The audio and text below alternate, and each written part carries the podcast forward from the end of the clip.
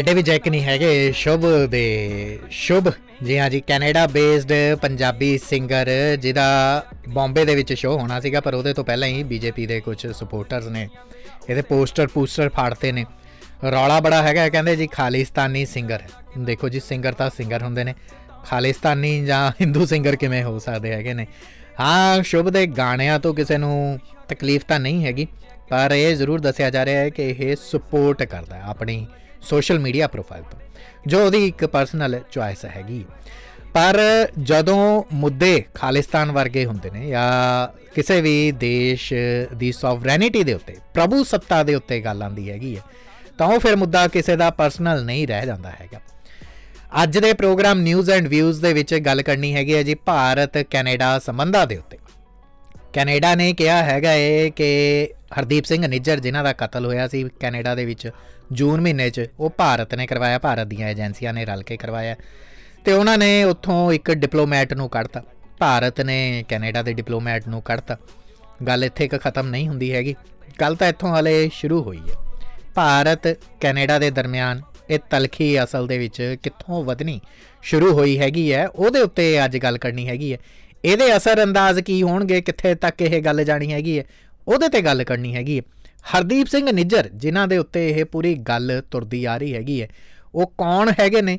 ਬਲਕਿ ਹੋਰ ਕਿਹੜੇ-ਕਿਹੜੇ ਭਾਰਤ ਦੇ ਐਸੇ ਲੋਕ ਹੈਗੇ ਨੇ ਆ ਭਾਰਤ ਦੇ ਉੱਤੇ ਇਲਜ਼ਾਮ ਲੱਗਦੇ ਰਹੇ ਹੈਗੇ ਨੇ ਕਿ ਇਹਨਾਂ ਲੋਕਾਂ ਨੂੰ ਇੰਡੀਆ ਨੇ ਮਰਵਾਇਆ ਹੈਗਾ ਹੈ ਉਹ ਚਾਹੇ ਖਾਲਿਸਤਾਨ ਹੋਵੇ, ਚਾਹੇ ਸੈਪਰੇਟ ਕਸ਼ਮੀਰ ਦੀ ਮੰਗ ਹੋਵੇ, ਸੋ ਇਹਨਾਂ ਸੈਪਰੇਟਿਸਟ ਲੀਡਰਸ ਦਾ ਕੀ ਅੰਜਾਮ ਹੋਇਆ? ਬਲਕਿ ਇੱਥੋਂ ਤੱਕ ਕਿ ਦੁਨੀਆ ਦੇ ਕਿਹੜੇ-ਕਿਹੜੇ ਐਸੇ ਦੇਸ਼ ਨੇ ਜਿਨ੍ਹਾਂ ਨੇ ਆਪਣੇ ਦੇਸ਼ ਦੇ ਖਿਲਾਫ ਹੋ ਰਹੀ ਕਨਸਪੀਰੇਸੀ ਦੇ ਉੱਤੇ। ਉਹਨਾਂ ਲੋਕਾਂ ਨੂੰ, ਜਿਹੜੇ ਕਿਸੇ ਟਾਈਮ ਦੇ ਉੱਤੇ ਉਹਨਾਂ ਦੇ ਸਿਟੀਜ਼ਨ ਹੁੰਦੇ ਸੀ, ਉਹਨਾਂ ਨੂੰ ਮਰਵਾਤਾ ਹੈ ਜਾਂ ਕੈਦ ਕਰਵਾਤਾ ਹੈ। ਖੁਦ ਕੈਨੇਡਾ ਵੀ ਇਸ ਲੜਾਈ ਦੇ ਵਿੱਚ ਪੂਰੇ ਤਰ੍ਹਾਂ ਦੇ ਨਾਲ ਪਾਕ ਸਾਫ਼ ਨਹੀਂ ਹੈਗਾ। ਦੁੱਧ ਧੋਤਾ ਤਾਂ ਨਹੀਂ ਹੈਗਾ ਕੈਨੇਡਾ ਦੇ। ਕੈਨੇਡਾ ਦੇ ਵੀ ਕੁਝ ਪਤੜੇ ਅੱਜ ਦੇ ਦਿਨ ਫੋਲਾਂਗੇ ਤੇ ਨਾਲੇ ਇਹ ਵੀ ਦੱਸਾਂਗੇ ਕਿ ਦੁਨੀਆ ਭਰ ਦੇ ਵਿੱਚ ਕਿੱਥੇ-ਕਿੱਥੇ ਕੈਨੇਡੀਅਨ ਲੋਕ ਹੈਗੇ ਨੇ, ਜਿਨ੍ਹਾਂ ਦੇ ਕਤਲ ਹੋਏ ਹੈਗੇ ਨੇ। ਜਿੱਦਾਂ ਇਹ ਤਾਂ ਹਰਦੀਪ ਸਿੰਘ ਨਿੱਜਰ ਕੈਨੇਡੀਅਨ ਸਿਟੀਜ਼ਨ ਹੀ ਸੀ, ਜਿਨ੍ਹਾਂ ਦਾ ਕੈਨੇਡਾ ਦੇ ਵਿੱਚ ਹੀ ਕਤਲ ਹੋਇਆ ਹੈਗਾ। ਸੋ ਇਹਨਾਂ ਸਾਰੇ ਮੁੱਦਿਆਂ ਦੇ ਉੱਤੇ ਗੱਲ ਕਰਨ ਦੇ ਲਈ ਅੱਜ ਦੇ ਪ੍ਰੋਗਰਾਮ ਨਿਊਜ਼ ਐਂਡ ਵਿਊਜ਼ ਦੇ ਵਿੱਚ ਮੈਂ ਤਾਂ ਤਿਆਰ ਹੈਗਾ ਜੀ। ਉਮੀਦ ਹੈਗੀ ਹੈ ਕਿ ਤੁਸੀਂ ਵੀ ਤਿਆਰ ਹੋਵੋਗੇ। 0472 641674 ਜਾਂ facebook.com/ਹਾਂਜੀ ਸਿਡਨੀ ਦੇ ਉੱਤੇ ਚੱਲਦੇ ਪ੍ਰੋਗਰਾਮ ਦੇ ਵਿੱਚ ਵੀ ਆਪਣੇ ਮੈਸੇਜ ਆਪਣੀ ਫੀਡਬੈਕ ਭੇਜ ਸਕਦੇ ਹੋ। ਜਾਂ ਲੇਟਰ ਔਨ ਜੇ ਤੁਸੀਂ ਪੋਡਕਾਸਟ ਦੇ ਉੱਤੇ ਸੁਣ ਰਹੇ ਹੋਏ, ਤਾਂ ਵੀ ਆਪਣੀ ਫੀਡਬੈਕ ਜ਼ਰੂਰ ਭੇਜ ਦਿਓ ਜੀ। ਪ੍ਰੋਗਰਾਮ ਨਿਊਜ਼ ਐਂਡ ਵਿਊਜ਼ ਮੇਰੇ ਵੱਲੋਂ, ਯਾਨੀ ਗੌਤਮ ਕਪਿਲ ਵੱਲੋਂ ਤੁਹਾਨੂੰ ਸਾਰਿਆਂ ਨੂੰ ਸਵਾਗਤ, ਸਤਿ ਸ਼੍ਰੀ ਅਕਾਲ, ਸਲਾਮ, ਨਮਸਕਾਰ, ਜੀ ਆਇਆਂ ਨੂੰ।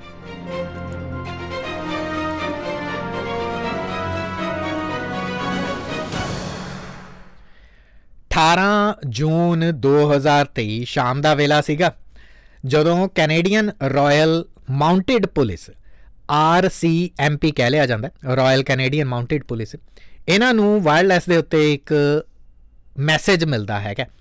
ਕਹਿੰਦੇ ਨੇ ਜੀ ਕਿ ਗੋਲੀਬਾਰੀ ਹੋਈ ਹੈਗੀ ਹੈ। ਗੋਲੀਬਾਰੀ ਕਿੱਥੇ ਹੋਈ ਹੈਗੀ ਹੈ? ਸਰੀ ਦੇ ਗੁਰੂ ਨਾਨਕ ਸਿੱਖ ਗੁਰਦੁਆਰਾ ਤੋਂ ਥੋੜੀ ਜੀ ਦੂਰ ਇੱਕ ਪਾਰਕਿੰਗ ਦੇ ਵਿੱਚ ਇਹ ਗੋਲੀਬਾਰੀ ਹੋਈ ਹੈਗੀ ਹੈ।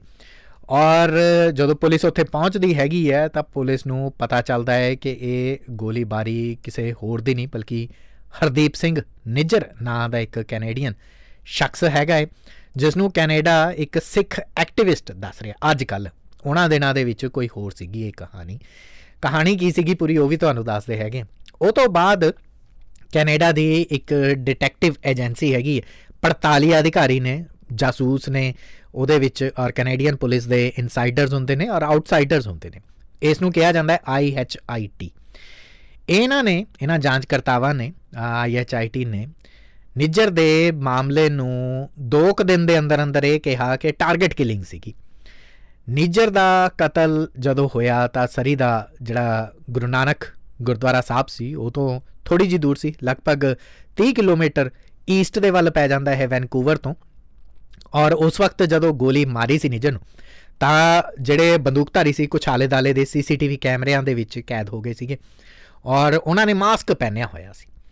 ਔਰ ਨਿਜਰ, ਕਿਉਂਕਿ ਬੀਸੀ ਦੇ ਬ੍ਰਿਟਿਸ਼ ਕੋਲੰਬੀਆ ਦੇ ਜਾਣੇ ਪਛਾਣੇ ਇੱਕ ਸਿੱਖ ਆਗੂ ਸੀਗੇ। ਖਾਲਿਸਤਾਨ ਦੀ ਹਮਾਇਤ ਜ਼ਰੂਰ ਕਰਦੇ ਸੀ। ਖਾਲਿਸਤਾਨ ਔਰ ਜਿਹੜੇ ਕੈਨੇਡਾ ਦੇ ਵਿੱਚ ਬੈਠ ਕੇ ਜਿਹੜੇ ਇਸ ਕਿਸਮ ਦੇ ਮੋਮੈਂਟਮ ਚੱਲਦੇ ਰਹੇ ਹੈਗੇ ਨੇ, ਮੁਹਿੰਮਾਂ ਚੱਲਦੀਆਂ ਰਹੀਆਂ ਹੈਗੀਆਂ ਨੇ, ਕੈਂਪੇਨ ਚੱਲਦੇ ਰਹੇ ਨੇ, ਉਹਦੇ ਲਈ ਉਹ ਜਿਹੜੀ ਹੈ ਇੱਕ ਅਲੱਗ ਇੱਕ ਆਪਣਾ ਇੱਕ ਕੈਂਪੇਨ ਤੋਰੀ ਫਿਰਦੇ ਸੀਗੇ ਪੰਜਾਬ ਦੇ ਸਿੱਖਾਂ ਨੂੰ। ਖੁਦ ਮੁਖਤਿਆਰ ਬਣਾਉਣ ਦੀ ਗੱਲ ਕਰਦੇ ਹੁੰਦੇ ਸੀਗੇ। ਔਰ ਉਹਨਾਂ ਦੇ ਜਿਹੜੇ ਹਮਾਇਤੀ ਸੀਗੇ, ਉਹਨਾਂ ਨੇ ਗੱਲ ਪਹਿਲਾਂ ਹੀ ਕਹਿਤੀ ਸੀਗੀ ਕਿ ਨਿਜਰ ਨੂੰ ਉਹਨਾਂ ਦੀ ਜਾਨ ਨੂੰ ਖਤਰਾ ਹੈਗਾ। ਭਾਰਤ ਅਕਸਰ ਨਿਜਰ ਨੂੰ ਇੱਕ ਦਹਿਸ਼ਤਗਰਦ ਮੰਨਦਾ ਰਿਹਾ ਹੈਗਾ। ਇੱਕ ਅਤਵਾਦੀ ਗਰੁੱਪ ਦੀ ਅਗਵਾਈ ਕਰਦਾ ਇੱਕ ਵਿਅਕਤੀ ਦੱਸਦਾ ਰਿਹਾ ਹੈਗਾ। ਹੁਣ ਕੈਨੇਡਾ ਦੇ ਤੇ ਭਾਰਤ ਦੇ ਦਰਮਿਆਨ ਇਹ ਸਾਰੀ ਤਕਰਾਰ ਜਿਹੜੀ ਹੈ ਉਹ ਨਿਜਰ ਨੂੰ ਲੈ ਕੇ ਸ਼ੁਰੂ ਹੋਈ ਹੈਗੀ ਹੈ।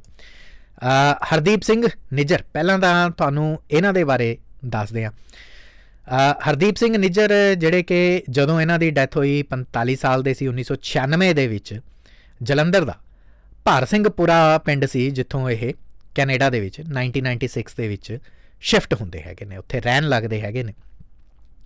ਔਰ ਉੱਥੇ 6 ਫਾਰ ਜਸਟਿਸ ਐਸਐਫਜੇ ਜਿਹਨੂੰ ਭਾਰਤ ਨੇ ਪਾਬੰਦੀਸ਼ੁਦਾ ਕੈਟਾਗਰੀ ਦੇ ਵਿੱਚ ਇੱਕ ਸੰਸਥਾਵਾਂ ਦੇ ਵਿੱਚ ਰੱਖਿਆ ਹੋਇਆ ਉਹਦੇ ਇਹ ਲੀਡਰ ਮੰਨੇ ਜਾਂਦੇ ਨੇ ਔਰ ਨੰਬਰ 2 ਲੀਡਰ ਸੀਗੇ ਗੁਰਪਤਵੰਤ ਸਿੰਘ ਪੰਨੂ ਨੰਬਰ 1 ਲੀਡਰ ਤੇ ਹਰਦੀਪ ਸਿੰਘ ਨਿੱਜਰ ਨੰਬਰ 2 ਲੀਡਰ, ਇਹਦੇ ਦੱਸੇ ਜਾਂਦੇ ਸੀ ਐਸਐਫਜੇ ਦੇ। ਹਾਲਾਂਕਿ ਸ਼ੁਰੂਆਤ ਦੇ ਵਿੱਚ ਨਿੱਜਰ ਜਦੋਂ ਸ਼ਿਫਟ ਹੁੰਦੇ ਨੇ ਕੈਨੇਡਾ ਚ 1996 ਦਾ ਇਹ ਪਹਿਲਾਂ ਪਲੰਬਰ ਦੇ ਤੌਰ ਤੇ ਉੱਤੇ ਕੰਮ ਕਰਨਾ ਸ਼ੁਰੂ ਕਰਦੇ ਹੈਗੇ ਨੇ ਇਹਨਾਂ ਦੇ। ਮਾਪਿਓ ਵੀ ਇੱਥੇ ਆ ਕੇ ਰਹਿਣ ਲੱਗ ਪੈਂਦੇ ਨੇ। ਬਾਅਦ ਦੇ ਵਿੱਚ ਪੇਰੈਂਟਸ ਜਿਹੜੇ ਨੇ ਉਹ ਇੰਡੀਆ 'ਚ ਸ਼ਿਫਟ ਹੋ ਜਾਂਦੇ ਨੇ। ਨਿਜਰ ਫਾਈਨੈਂਸ਼ੀਅਲੀ ਸਟਰੋਂਗ ਹੋ ਰਹੇ ਸੀਗੇ ਔਰ ਚੰਗਾ ਇਹਨਾਂ ਨੇ ਭਾਈਚਾਰੇ ਦੇ ਵਿੱਚ ਨਾਂ ਬਣਾ ਲਿਆ ਸੀਗਾ। ਉਸ ਤੋਂ ਬਾਅਦ ਇਹਨਾਂ ਨੇ ਬੱਬਰ ਖਾਲਸਾ ਇੰਟਰਨੈਸ਼ਨਲ, ਜਿਹੜੀ ਜਗਤਾਰ ਸਿੰਘ ਤਾਰਾ ਹੋਰਾਂ ਦੇ ਨਾਲ ਸੰਬੰਧਿਤ ਸੀ, ਅੱਗੇ ਚੱਲ ਕੇ ਥੋੜੀ ਜੀ ਹੋਰ ਡਿਟੇਲ ਦੇ ਵਿੱਚ ਦੱਸਦਾ ਇਸ ਨੂੰ ਜੁਆਇਨ ਕੀਤਾ ਔਰ ਇਹ ਵੀ ਦੱਸਿਆ, ਇਹ ਇੰਡੀਅਨ ਏਜੰਸੀਜ਼ ਦੇ ਡਾਕੂਮੈਂਟੇਸ਼ਨ ਹੈ ਸਾਰੀ, ਜੋ ਇੰਡੀਆ ਨੇ ਕੈਨੇਡਾ ਨੂੰ ਸੌਂਪੀ ਸੀਗੀ। ਜਦੋਂ G20 ਸਮਿਟ ਦੇ ਵਿੱਚ ਮੋਦੀ ਸਾਹਿਬ ਦੇ ਨਾਲ ਮੁਲਾਕਾਤ ਹੋਈ ਹੈਗੀ ਔਰ ਇਹ ਅਲੱਗ ਤੋਂ ਇਹ ਰਿਪੋਰਟ ਜਿਹੜੀ ਹੈ ਟਰੂਡੋ ਸਾਹਿਬ ਨੂੰ ਦਿੱਤੀ ਗਈ ਹੈ। ਉਦੋਂ ਨਹੀਂ, ਜਦੋਂ ਮੋਦੀ ਸਾਹਿਬ ਕੈਨੇਡਾ ਗਏ ਸੀਗੇ, ਉਦੋਂ ਜਾਂ ਅਮਰੀਕਾ ਗਏ ਸੀਗੇ, ਉਦੋਂ ਜਦੋਂ ਟਰੂਡੋ ਸਾਹਿਬ ਇੰਡੀਆ ਆਏ ਸੀਗੇ। ਖਾਲਿਸਤਾਨ ਟਾਈਗਰ ਫੋਰਸ KTF ਇੱਕ ਆਰਗੇਨਾਈਜੇਸ਼ਨ ਹੈ ਜਿਹਨੂੰ ਇੰਡੀਆ ਇੱਕ ਅਗੇਨ ਟੈਰਰਿਸਟ ਆਰਗੇਨਾਈਜੇਸ਼ਨ ਮੰਨਦਾ ਹੈ। ਔਰ ਕਿਹਾ ਗਿਆ ਕਿ ਨਿਜਰ ਇਹਦੇ ਵਿੱਚ ਬੜਾ ਐਕਟਿਵ ਰੋਲ ਨਿਭਾ ਰਹੇ ਹੈਗੇ ਨੇ। ਲਗਭਗ 10 ਦੇ ਕਰੀਬ ਐਫਆਈਆਰਸ ਜਿਹੜੀਆਂ ਨੇ ਹਿੰਦੁਸਤਾਨ ਟਾਈਮਜ਼ ਨੇ ਦਸੀਆਂ ਸੀਗੀਆਂ ਕਿ ਇਹਨਾਂ ਦੇ ਖਿਲਾਫ ਹੋਈਆਂ ਹੋਈਆਂ ਦਰਜ। ਉਹਨਾਂ ਦੇ ਵਿੱਚੋਂ ਕੁਝ ਕੁ ਜਿਹੜੀਆਂ ਨੇ ਹਿੰਦੁਸਤਾਨ ਟਾਈਮਜ਼ ਦੇ ਵਿੱਚੋਂ ਮੈਂ ਤੁਹਾਨੂੰ ਪੜ੍ਹ ਕੇ ਦੱਸਦਾ। ਜਿਵੇਂ ਬਾਬਾ ਭਨਿਆਰੇ ਦਾ ਜਿਹੜਾ ਕਤਲ ਹੋਇਆ ਸੀਗਾ, ਉਹਦੇ ਚ ਮਾਸਟਰਮਾਈਂਡ ਜਿਹੜੇ ਨੇ 2014 ਚ ਹੋਇਆ ਸੀ, ਹਰਦੀਪ ਸਿੰਘ ਨਿੱਜਰ ਦੱਸੇਗੇ ਉਹ ਤੋਂ ਬਾਅਦ 2015 ਦੇ ਵਿੱਚ ਜਿਹੜਾ ਇੱਕ ਟ੍ਰੇਨਿੰਗ ਕੈਂਪ ਸੀਗਾ ਕੈਨੇਡਾ ਦੇ ਵਿੱਚ, ਮਨਦੀਪ ਸਿੰਘ ਢਾਲੀਵਾਲ ਨੂੰ ਚਲਾਉਣ ਦੇ ਲਈ ਮਨਦੀਪ ਸਿੰਘ ਢਾਲੀਵਾਲ ਨੂੰ ਟ੍ਰੇਨ ਕਰਨ ਦੇ ਲਈ। ਉਹ ਜਿਹੜਾ ਸੀਗਾ, ਉਹ ਹਰਦੀਪ ਸਿੰਘ ਨਿੱਜਰ ਦੀ ਤਰਫ ਤੋਂ ਚਲਾਇਆ ਜਾ ਰਿਹਾ ਸੀਗਾ। ਮਨਦੀਪ ਅਸਲ ਦੇ ਵਿੱਚ ਗ੍ਰਿਫਤਾਰ ਕੀਤਾ ਗਿਆ ਸੀਗਾ ਜੂਨ 2016 ਚ, ਕਿਉਂਕਿ ਮਨਦੀਪ ਨੂੰ ਭੇਜਿਆ ਗਿਆ ਸੀਗਾ ਸ਼ਿਵ ਸੈਨਾ ਦੇ ਕੁਝ ਲੀਡਰਸ ਨੂੰ ਕਤਲ ਕਰਨ ਦੇ ਦੋਸ਼ ਦੇ ਵਿੱਚ। ਨਵੰਬਰ 2020 ਦੇ ਵਿੱਚ ਨਿਜਰ ਜਿਹੜੇ ਨੇ ਅਰਸ਼ ਡੱਲਾ ਦੇ ਨਾਲ ਵੀ ਪਾਰਟਨਰਸ਼ਿਪ ਕਰਦੇ ਨੇ। ਹਿੰਦੁਸਤਾਨ ਟਾਈਮਜ਼ ਇਹ ਦੱਸਦਾ ਹੈ ਕਿ ਦੋਵਾਂ ਦੀ ਨੇੜਤਾ ਇਸ ਕਰਕੇ ਹੋਈ ਸੀਗੀ ਤਾਂ ਕਿ ਉਹ ਮਨੋਹਰ ਲਾਲ ਦਾ ਕਤਲ ਕਰ ਸਕਣ। ਮਨੋਹਰ ਲਾਲ ਡੇਰਾ ਸੱਚਾ ਸੌਦਾ ਦੇ ਪੈਰੋਕਾਰਾਂ ਦੇ ਵਿੱਚੋਂ ਇੱਕ ਸੀਗਾ। ਜਿਹੜਾ ਕਿ ਸੰਤ ਰਾਮ ਰਹੀਮ ਦੀ ਸਭ ਤੋਂ ਜ਼ਿਆਦਾ ਵਡਿਆਈ ਕਰਦੇ ਸੀ, ਮੀਡੀਆ 'ਚ ਚਰਚਾ 'ਚ ਰਹਿੰਦੇ ਸੀਗੇ ਔਰ ਰਾਮ ਰਹੀਮ ਉਸ ਵਕਤ ਚਰਚਾ 'ਚ ਆਏ ਸੀਗੇ ਲਗਭਗ ਦਹਾਕੇ ਤੋਂ ਵੀ ਪਹਿਲਾਂ ਜਦੋਂ ਉਹਨਾਂ ਨੇ ਦਸਮ ਪਿਤਾ ਦਾ ਚੋਲਾ ਪਾ ਲਿਆ ਸੀਗਾ ਤੇ ਲਗਭਗ ਉਸ ਕਿਸਮ ਦਾ ਭਲੇਖਾ ਪਾਉਂਦਾ ਚੋਲਾ ਔਰ ਉਹ ਕਹਿੰਦੇ ਸੀ ਡੇਰੇ ਵਾਲੇ ਕਿ ਐਸੀ ਕੋਈ ਗੱਲ ਨਹੀਂ ਹੈਗੀ ਜਦ ਕਿ ਨਿਜਰ ਨੂੰ ਲੱਗਦਾ ਸੀਗਾ ਨਿੱਜੀ ਤੌਰ ਦੇ ਉੱਤੇ ਕਿ ਇਹ ਸਿੱਖ ਧਰਮ ਦਾ ਅਪਮਾਨ ਹੈਗਾ, ਇਸ ਕਰਕੇ ਉਹਨਾਂ ਦੇ ਜਿਹੜੇ ਪੈਰੋਕਾਰ ਹੈਗੇ ਨੇ, ਉਹਨਾਂ ਨੂੰ ਵੀ ਧਰਤੀ ਦੇ ਉੱਤੇ ਰਹਿਣ ਦਾ ਕੋਈ ਹੱਕ ਨਹੀਂ ਹੈਗਾ। ਸੋ ਮਨੋਹਰ ਲਾਲ ਦਾ ਜਿਹੜਾ ਕਤਲ ਹੋਇਆ ਸੀ, ਉਸ ਮਾਮਲੇ 'ਚ ਵੀ ਨਿਜਰ ਦੀ ਸ਼ਮੂਲੀਅਤ ਜਿਹੜੀ ਦੱਸੀ ਗਈ। ਭਾਰਤ ਦਿੱਤਾ ਇਹਨਾਂ ਇਹਨਾਂ ਨੇ ਟਰੈਵਲ ਨਹੀਂ ਕੀਤਾ ਹੈਗਾ, ਪਰ ਹਾਂ ਜਿਹੜੇ ਪਾਕਿਸਤਾਨ ਦੇ ਵਿੱਚ ਟਰੈਵਲ ਜ਼ਰੂਰ ਕੀਤਾ ਨਿਜਰ ਨੇ। ਸੋ ਉੱਥੇ ਜ਼ਰੂਰ ਇਹਨਾਂ ਦਾ ਜਿਹੜੀ, ਇਹ ਕਿਹਾ ਗਿਆ ਕਿ ਪਾਕਿਸਤਾਨ ਦੀ ਕੁਝ ਆਰਗੇਨਾਈਜੇਸ਼ਨਸ ਦੇ ਨਾਲ ਜੁੜੇ ਹੋਏ ਹੈਗੇ ਨੇ। 2020 ਦੇ ਵਿੱਚ ਰੈਫਰੈਂਡਮ 2020 ਜਿਹੜਾ ਲਿਆਉਣ ਦੀ ਗੱਲ ਕੀਤੀ ਗਈ ਸੀਗੀ ਐਸਐਫਜੇ 'ਚ, ਉਹਦੇ 'ਚ ਸਾਰਾ ਜਿਹੜਾ ਕੈਂਪੇਨਿੰਗ ਸੀਗੀ ਉਹ ਹਰਦੀਪ ਸਿੰਘ ਨਿੱਜਰ ਸੰਭਾਲ ਰਹੇ ਸੀਗੇ। ਇਹ ਵੀ ਗੱਲ ਦੱਸੀ ਜਾ ਰਹੀ ਸੀ ਔਰ 1997 ਤੋਂ ਲੈ ਕੇ ਨਿੱਜਰ ਜਿਹੜੇ ਸੀਗੇ ਐਨਆਈ 1997 ਤਾਂ ਨਹੀਂ ਕਹਿ ਸਕਦੇ, ਪਰ 2013-14 ਤੋਂ ਖਾਸ ਤੌਰ ਦੇ ਉੱਤੇ, ਜਦੋਂ ਇਹਨਾਂ ਨੇ ਪਾਕਿਸਤਾਨ ਟਰੈਵਲ ਕੀਤਾ ਔਰ ਖਾਲਿਸਤਾਨ ਟਾਈਗਰ ਫੋਰਸ ਜਿਹੜੇ ਜਗਤਾਰ ਸਿੰਘ ਤਾਰਾ ਦੇ ਨਾਲ ਮੁਲਾਕਾਤ ਹੋਈ, ਉਸ ਤੋਂ ਬਾਅਦ ਇੰਡੀਆ ਦੀਆਂ ਜਿਹੜੀਆਂ ਏਜੰਸੀਜ਼ ਸੀਗੀਆਂ ਉਹਨਾਂ ਦੇ ਟਾਰਗੇਟ ਦੇ ਉੱਤੇ ਜ਼ਰੂਰ ਆ ਗਏ ਸੀਗੇ। ਔਰ ਐਸੇ ਦਰਮਿਆਨ 6 ਫਾਰ ਜਸਟਿਸ ਨੇ ਦਸੰਬਰ 2020 ਦੇ ਵਿੱਚ ਜਦੋਂ ਗੁਰਪਤਵੰਤ ਸਿੰਘ ਪੰਨੂ ਨੇ ਯੂਕੇ ਦੇ ਵਿੱਚ ਰਹਿ ਰਹੇ ਪਰਮਜੀਤ ਸਿੰਘ ਪੰਮਾ ਤੇ ਕੈਨੇਡਾ ਦੇ ਹਰਦੀਪ ਸਿੰਘ ਨਿੱਜਰ ਦੇ ਖਿਲਾਫ ਚਾਰਜ ਸ਼ੀਟ ਦਾਇਰ ਕੀਤੀ ਸੀਗੀ, ਤੇ ਉਸ ਵਕਤ ਚਾਰਜ ਸ਼ੀਟ ਦੇ ਵਿੱਚ ਇਹ ਗੱਲ ਕਹੀ ਸੀ ਐਨਆਈਏ ਨੇ, ਜੋ ਲਿਖਿਆ ਸੀਗਾ। ਮੈਂ ਕੋਟ ਕਰਕੇ ਕੋਟ ਅਨਕੋਟ ਕਰਕੇ ਦੱਸ ਰਿਹਾ ਹੈਗਾ ਇੰਗਲਿਸ਼ 'ਚ ਸੀਗੀ, ਪਰ ਉਹਦੀ ਟਰਾਂਸਲੇਸ਼ਨ ਇਹ ਹੈ। ਕਿ ਮਨੁੱਖੀ ਅਧਿਕਾਰਾਂ ਦੀ ਦਾ ਜਿਹੜਾ ਵਕਾਲਤੀ ਗਰੁੱਪ ਹੈ, ਉਹਦੀ ਆੜ ਦੇ ਵਿੱਚ, ਸੋ ਹਿਊਮਨ ਰਾਈਟਸ ਗਰੁੱਪਸ ਦੀ ਆੜ ਦੇ ਵਿੱਚ ਅਮਰੀਕਾ ਕੈਨੇਡਾ ਬ੍ਰਿਟੇਨ ਆਸਟ੍ਰੇਲੀਆ ਤੇ ਪਾਕਿਸਤਾਨ ਤੇ ਇਸ ਤੋਂ ਇਲਾਵਾ ਕੁਝ ਹੋਰ ਦੇਸ਼ਾਂ ਦੇ ਵਿੱਚ ਜਿਹੜੀ ਐਸਐਫਜੀ ਹੈ 6 ਫਾਰ ਜਸਟਿਸ ਆਪਣੇ ਆਫਿਸਿਸ ਚਲਾ ਰਹੀ ਹੈ, ਆਪਣੇ ਦਫ਼ਤਰ ਆਪਰੇਟ ਕਰ ਰਹੀ ਹੈ। 6 ਫਾਰ ਜਸਟਿਸ ਖਾਲਿਸਤਾਨ ਵਿਦੇਸ਼ੀ ਧਰਤੀ ਤੋਂ ਕੰਮ ਕਰਨ ਦੇ ਵਿਦੇਸ਼ੀ ਧਰਤੀ ਤੋਂ ਜਿਹੜਾ ਆਪਣਾ ਇੱਕ ਖਾਲਿਸਤਾਨ ਨੂੰ ਲੈ ਕੇ ਇੱਕ ਆਪਣਾ ਏਜੰਡਾ ਚਲਾ ਰਹੀ ਹੈਗੀ ਹੈ। ਔਰ ਇਸ ਕਰਕੇ ਇਸ ਨੂੰ ਅਸੀਂ ਅਤਵਾਦੀ ਸੰਗਠਨਾਂ ਦੀ ਲਿਸਟ ਦੇ ਵਿੱਚ ਰੱਖ ਰਹੇ ਹੈਗੇ। So that was the quotation by NIA ਦੀ ਫਾਈਨਲ ਰਿਪੋਰਟ ਜਿਹੜੀ ਉਹਨਾਂ ਨੇ ਬਣਾਈ ਸੀਗੀ। ਅੱਛਾ, ਹੁਣ ਨਿਜਰ ਦੇ ਉੱਤੇ ਇਹ ਵੀ ਇਲਜ਼ਾਮ ਸੀਗੇ ਕਿ ਇਹਨਾਂ ਨੇ ਗੁਰਦੁਆਰੇ ਦਾ ਜਬਰੀ ਕਬਜ਼ਾ ਵੀ ਲੈਣ ਦੀ ਕੋਸ਼ਿਸ਼ ਕੀਤੀ ਸੀ, ਜਿਹੜਾ ਗੁਰੂ ਨਾਨਕ ਸਿੰਘ ਗੁਰਦੁਆਰਾ ਸੀ। ਉਹਦੇ ਪ੍ਰਧਾਨ ਬਣਨ ਦੇ ਲਈ ਸਰੀ ਸ਼ਹਿਰ ਦੇ ਵਿੱਚ ਜਿਹੜਾ ਇਹ ਗੁਰੂ ਘਰ ਹੈ, ਉਹਦਾ ਜ਼ਬਰਦਸਤੀ ਕਬਜ਼ਾ ਲੈ ਲਿਆ ਸੀ ਔਰ ਪਿਛਲੇ ਕੁਝ ਅਰਸੇ ਤੋਂ ਨਿਜਰ ਭਾਰਤ ਦੇ ਜਿਹੜੇ ਕੌਂਸੂਲੇਟ ਸੀਗੇ ਸੀਜੀਆਈ ਜਿਹੜੇ ਕੌਂਸੂਲੇਟ ਜਰਨਲ ਆਫ ਇੰਡੀਆ ਹੈਗੇ ਨੇ, ਅਲੱਗ-ਅਲੱਗ ਦੇਸ਼ਾਂ ਦੇ ਵਿੱਚ ਭਾਰਤ ਦੇ ਸਫਾਰਤਖਾਨੇ ਨੇ। ਉਹਨਾਂ ਦੇ ਬਾਹਰ ਜਿਹੜੇ ਪ੍ਰੋਟੈਸਟ ਹੋ ਰਹੇ ਸੀਗੇ, ਅਲੱਗ-ਅਲੱਗ ਦੇਸ਼ਾਂ ਦੇ ਨਹੀਂ, ਸਿਰਫ ਕੈਨੇਡਾ ਦੇ ਵਿੱਚ। ਉੱਥੇ ਜਿਹੜੇ ਪ੍ਰੋਟੈਸਟ ਕੈਨੇਡਾ ਦੇ ਵਿੱਚ ਹੋ ਰਹੇ ਸੀ, ਉਹਨਾਂ ਦੀ ਅਗਵਾਈ ਨਿਜਰ ਕਰ ਰਹੇ ਸੀ। ਕੈਨੇਡੀਅਨ ਪੁਲਿਸ ਨੇ ਜਾਂ ਆਈਐਚਆਈਟੀ ਨੇ ਜਿਹੜੀ ਆਪਣੀ ਇਨੀਸ਼ੀਅਲ ਰਿਪੋਰਟ ਦਾਇਰ ਕੀਤੀ ਸੀ, ਉਹਦੇ ਵਿੱਚ ਇਹੀ ਗੱਲ ਕਹੀ ਸੀ ਕਿ ਕੌਂਸੂਲੇਟ ਜਰਨਲ ਇੰਡੀਆ ਦੇ ਬਾਹਰ ਜਿਹੜੇ ਜਦੋਂ ਧਰਨੇ ਦਿੱਤੇ ਜਾ ਰਹੇ ਸੀਗੇ, ਉਸ ਦਰਮਿਆਨ ਵੀ ਕੈਨੇਡੀਅਨ ਪੁਲਿਸ ਨੂੰ ਇੱਕ ਇਨਫੋਰਮੇਸ਼ਨ ਮਿਲੀ ਸੀ ਨਾਟ ਕੈਨੇਡੀਅਨ ਪੁਲਿਸ ਨੂੰ ਬਟ ਨਿਜਰ ਦੇ ਸਪੋਰਟਰਸ ਨੂੰ ਮਿਲੀ ਸੀ ਔਰ ਉਹਨਾਂ ਨੇ ਪੁਲਿਸ ਤੱਕ ਇਹ ਗੱਲ ਪਹੁੰਚਾਈ ਸੀ ਕਿ ਜਿਹੜੇ ਨਿਜਰ ਨੇ ਉਹਨਾਂ ਤੇ ਅਟੈਕ ਹੋ ਸਕਦੇ ਨੇ ਔਰ ਇਹ ਟਾਰਗੇਟ ਕਿਲਿੰਗ ਇਹਨੂੰ ਕਿਹਾ ਜਾਂਦਾ ਇੱਕ ਵਰਡ ਇਹ ਯੂਜ਼ ਕੀਤਾ ਜਾਂਦਾ ਹੋਇਆ ਇਹ ਸੀਗਾ ਕਿ ਟੋਰਾਂਟੋ ਦੇ ਵਿੱਚ ਜਿਹੜਾ ਇੰਡੀਆ ਦਾ ਕੌਂਸੂਲੇਟ ਆਫਿਸ ਹੈ 8 ਜੁਲਾਈ ਨੂੰ ਉਹਦੇ ਬਾਹਰ ਪ੍ਰਦਰਸ਼ਨ ਹੋਇਆ ਸੀਗਾ ਔਰ ਉਹ ਪ੍ਰਦਰਸ਼ਨ ਜਿਹੜਾ ਕੀਤਾ ਗਿਆ ਸੀਗਾ ਉਹ ਨਿਜਰ ਦੇ ਕਤਲ ਦੇ ਵਿਰੋਧ ਦੇ ਵਿੱਚ ਹੋਇਆ ਸੀਗਾ। ਕਿਉਂਕਿ 18 ਜੂਨ ਨੂੰ ਨਿਜਰ ਦਾ ਕਤਲ ਹੁੰਦਾ ਔਰ 8 ਜੁਲਾਈ ਨੂੰ ਇਹ ਪ੍ਰੋਟੈਸਟ ਹੁੰਦਾ ਔਰ ਇਹਦੇ ਤੋਂ ਬਾਅਦ ਆਸਟ੍ਰੇਲੀਆ ਦੇ ਵਿੱਚ ਲੜੀਬੱਧ ਤਰੀਕੇ ਦੇ ਨਾਲ ਅਮਰੀਕਾ ਦੇ ਵਿੱਚ ਯੂਕੇ ਦੇ ਵਿੱਚ ਵੀ ਇਸੇ ਕਿਸਮ ਦੇ ਪ੍ਰੋਟੈਸਟ ਹੋਏ ਸੀ, ਜੇ ਤੁਹਾਨੂੰ ਯਾਦ ਹੋਵੇ, ਅਸੀਂ ਨਿਊਜ਼ ਦੇ ਵਿੱਚ ਵੀ ਸ਼ੇਅਰ ਕੀਤਾ ਸੀਗਾ। ਔਰ ਉਸ ਵਕਤ ਜਿਹੜੇ ਕੁਝ ਇਸ ਕਿਸਮ ਦੀਆਂ ਵੀ ਖਬਰਾਂ ਆਈਆਂ ਸੀਗੀਆਂ ਕਿ ਤਿਰੰਗਾ ਜਿਹੜਾ ਸੀਗਾ, ਉਹ ਫਹਿਰਾਇਆ ਜਾ ਰਿਹਾ ਸੀ, ਉਹਨੂੰ ਉਤਾਰਿਆ ਗਿਆ ਹੈ ਕੈਨੇਡਾ ਦੇ ਵਿੱਚੋਂ ਯੂਕੇ ਦੇ ਵਿੱਚੋਂ, ਔਰ ਜਿਹੜੇ ਤਿਰੰਗੇ ਦਾ ਅਪਮਾਨ ਕੀਤਾ ਗਿਆ, ਸੋ ਇਸ ਕਿਸਮ ਦੀਆਂ ਖਬਰਾਂ ਅਲੱਗ-ਅਲੱਗ ਸ਼ਹਿਰਾਂ ਦੇ ਵਿੱਚੋਂ ਆਈਆਂ ਸੀਗੀਆਂ। ਇਨਫੈਕਟ ਪਿਛਲੇ ਸਾਲ ਜਿਹੜਾ ਓਨਟਾਰੀਓ ਦੇ ਵਿੱਚ, ਬ੍ਰੈਂਪਟਨ ਸ਼ਹਿਰ ਦੇ ਅੰਦਰ ਜਿਹੜਾ ਰੈਫਰੈਂਡਮ ਵੀ ਹੋਇਆ ਸੀਗਾ, ਨਿਜਰ ਉੱਥੇ ਐਕਟਿਵਲੀ ਪਾਰਟਿਸਿਪੇਟ ਕਰ ਰਹੇ ਸੀਗੇ। ਲਗਭਗ 16000 ਸਿੱਖ ਰਹਿੰਦੇ ਨੇ ਬ੍ਰੈਂਪਟਨ ਸ਼ਹਿਰ 'ਚ। ਪਰ ਉਸ ਵਕਤ ਕਿਹਾ ਗਿਆ ਕਿ ਦੂਰੋਂ ਆਲੇ ਦਾਲਿਓਂ ਅਲੱਗ, ਮਤਲਬ ਕੈਨੇਡਾ ਭਰ ਦੇ ਵਿੱਚੋਂ ਲੋਕ ਆਏ ਸੀਗੇ ਰੈਫਰੈਂਡਮ ਦੇ ਵਿੱਚ, ਸਿੱਖ ਕਮਿਊਨਿਟੀ ਦੇ ਜ਼ਿਆਦਾਤਰ। ਤੇ ਹਾਲਾਂਕਿ ਹਾਲੇ ਤੱਕ 1 ਸਾਲ ਤੋਂ ਵੀ ਵੱਧ ਹੋ ਚੁੱਕਿਆ, ਹਾਲੇ ਤੱਕ ਉਸ ਰੈਫਰੈਂਡਮ ਦੇ ਰਿਜ਼ਲਟ ਨਹੀਂ ਉਹਨਾਂ ਨੇ ਦੱਸੇ ਹੈਗੇ ਐਸਐਫਜੇ ਨੇ।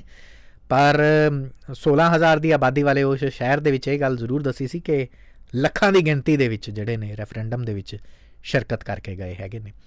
So this was the part of Hardeep Singh Nijjar but ਹੁਣ ਕਹਾਣੀ ਇੱਥੇ ਇਹ ਹੈਗੀ ਹੈ ਕਿ ਹਰਦੀਪ ਸਿੰਘ ਨਿਜਰ ਦਾ ਕਤਲ ਭਾਰਤ ਨੇ ਕਰਾਇਆ ਹੈ, ਨਹੀਂ ਕਰਾਇਆ, ਉਹਦੇ ਤੇ ਆਪਾਂ ਬਾਅਦ ਚਾਹਨੇ ਹੈਗੇ।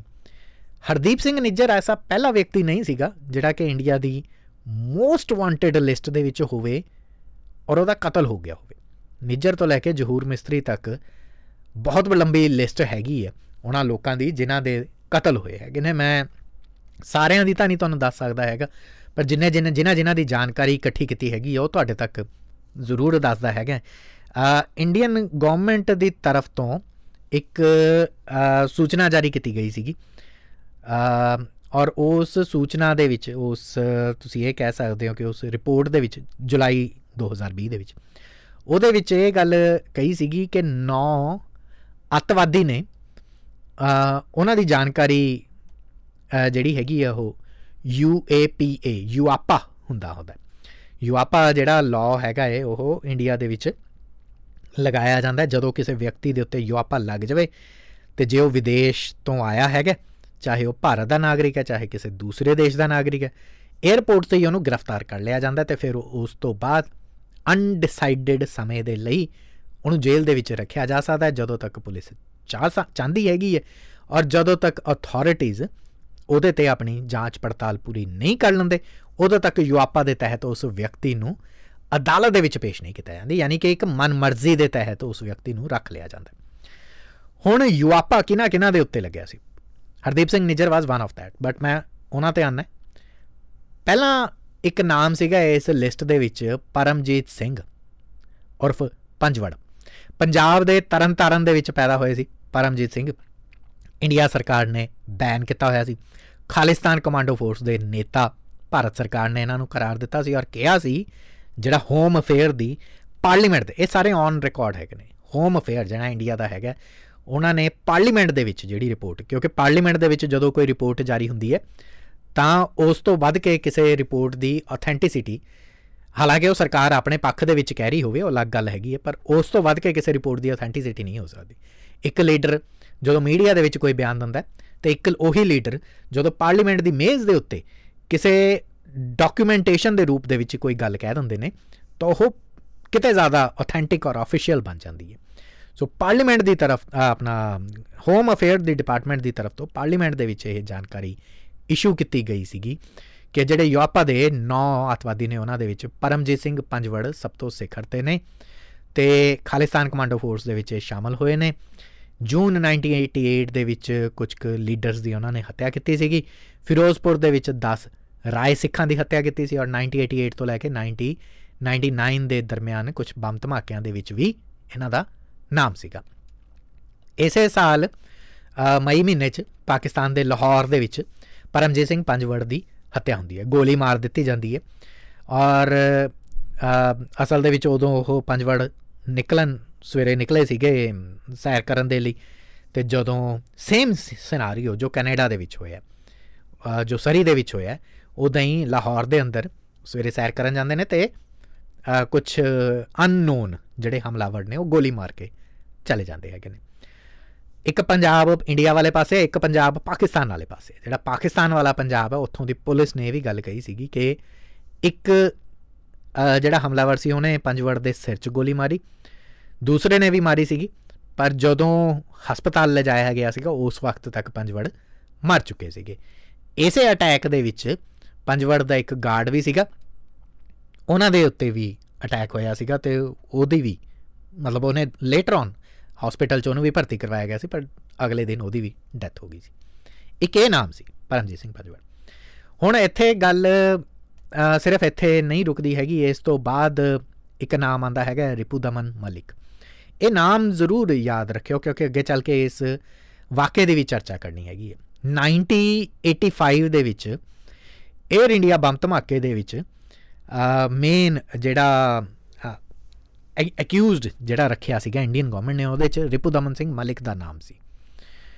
ਹੁਣ ਇਹ 에ਅਰ ਇੰਡੀਆ ਬੰਬ ਧਮਾਕਾ ਕਿਸੇ ਇਹਦੀ ਮੈਂ ਅੱਗੇ ਚੱਲ ਕੇ ਗੱਲ ਕਰਦਾ, ਪਰ ਰਿਪੂ ਦਮਨ ਦੀ ਵੀ ਹੱਤਿਆ ਕੈਨੇਡਾ ਦੇ ਵਿੱਚ ਹੀ ਹੋਈ ਸੀ। ਲਾਸਟ ਈਅਰ ਹੋਈ ਸੀ। 2022 ਦੇ ਵਿੱਚ ਸਰੀ ਸ਼ਹਿਰ ਦੇ ਵਿੱਚ ਹੀ ਹੋਈ ਸੀਗੀ।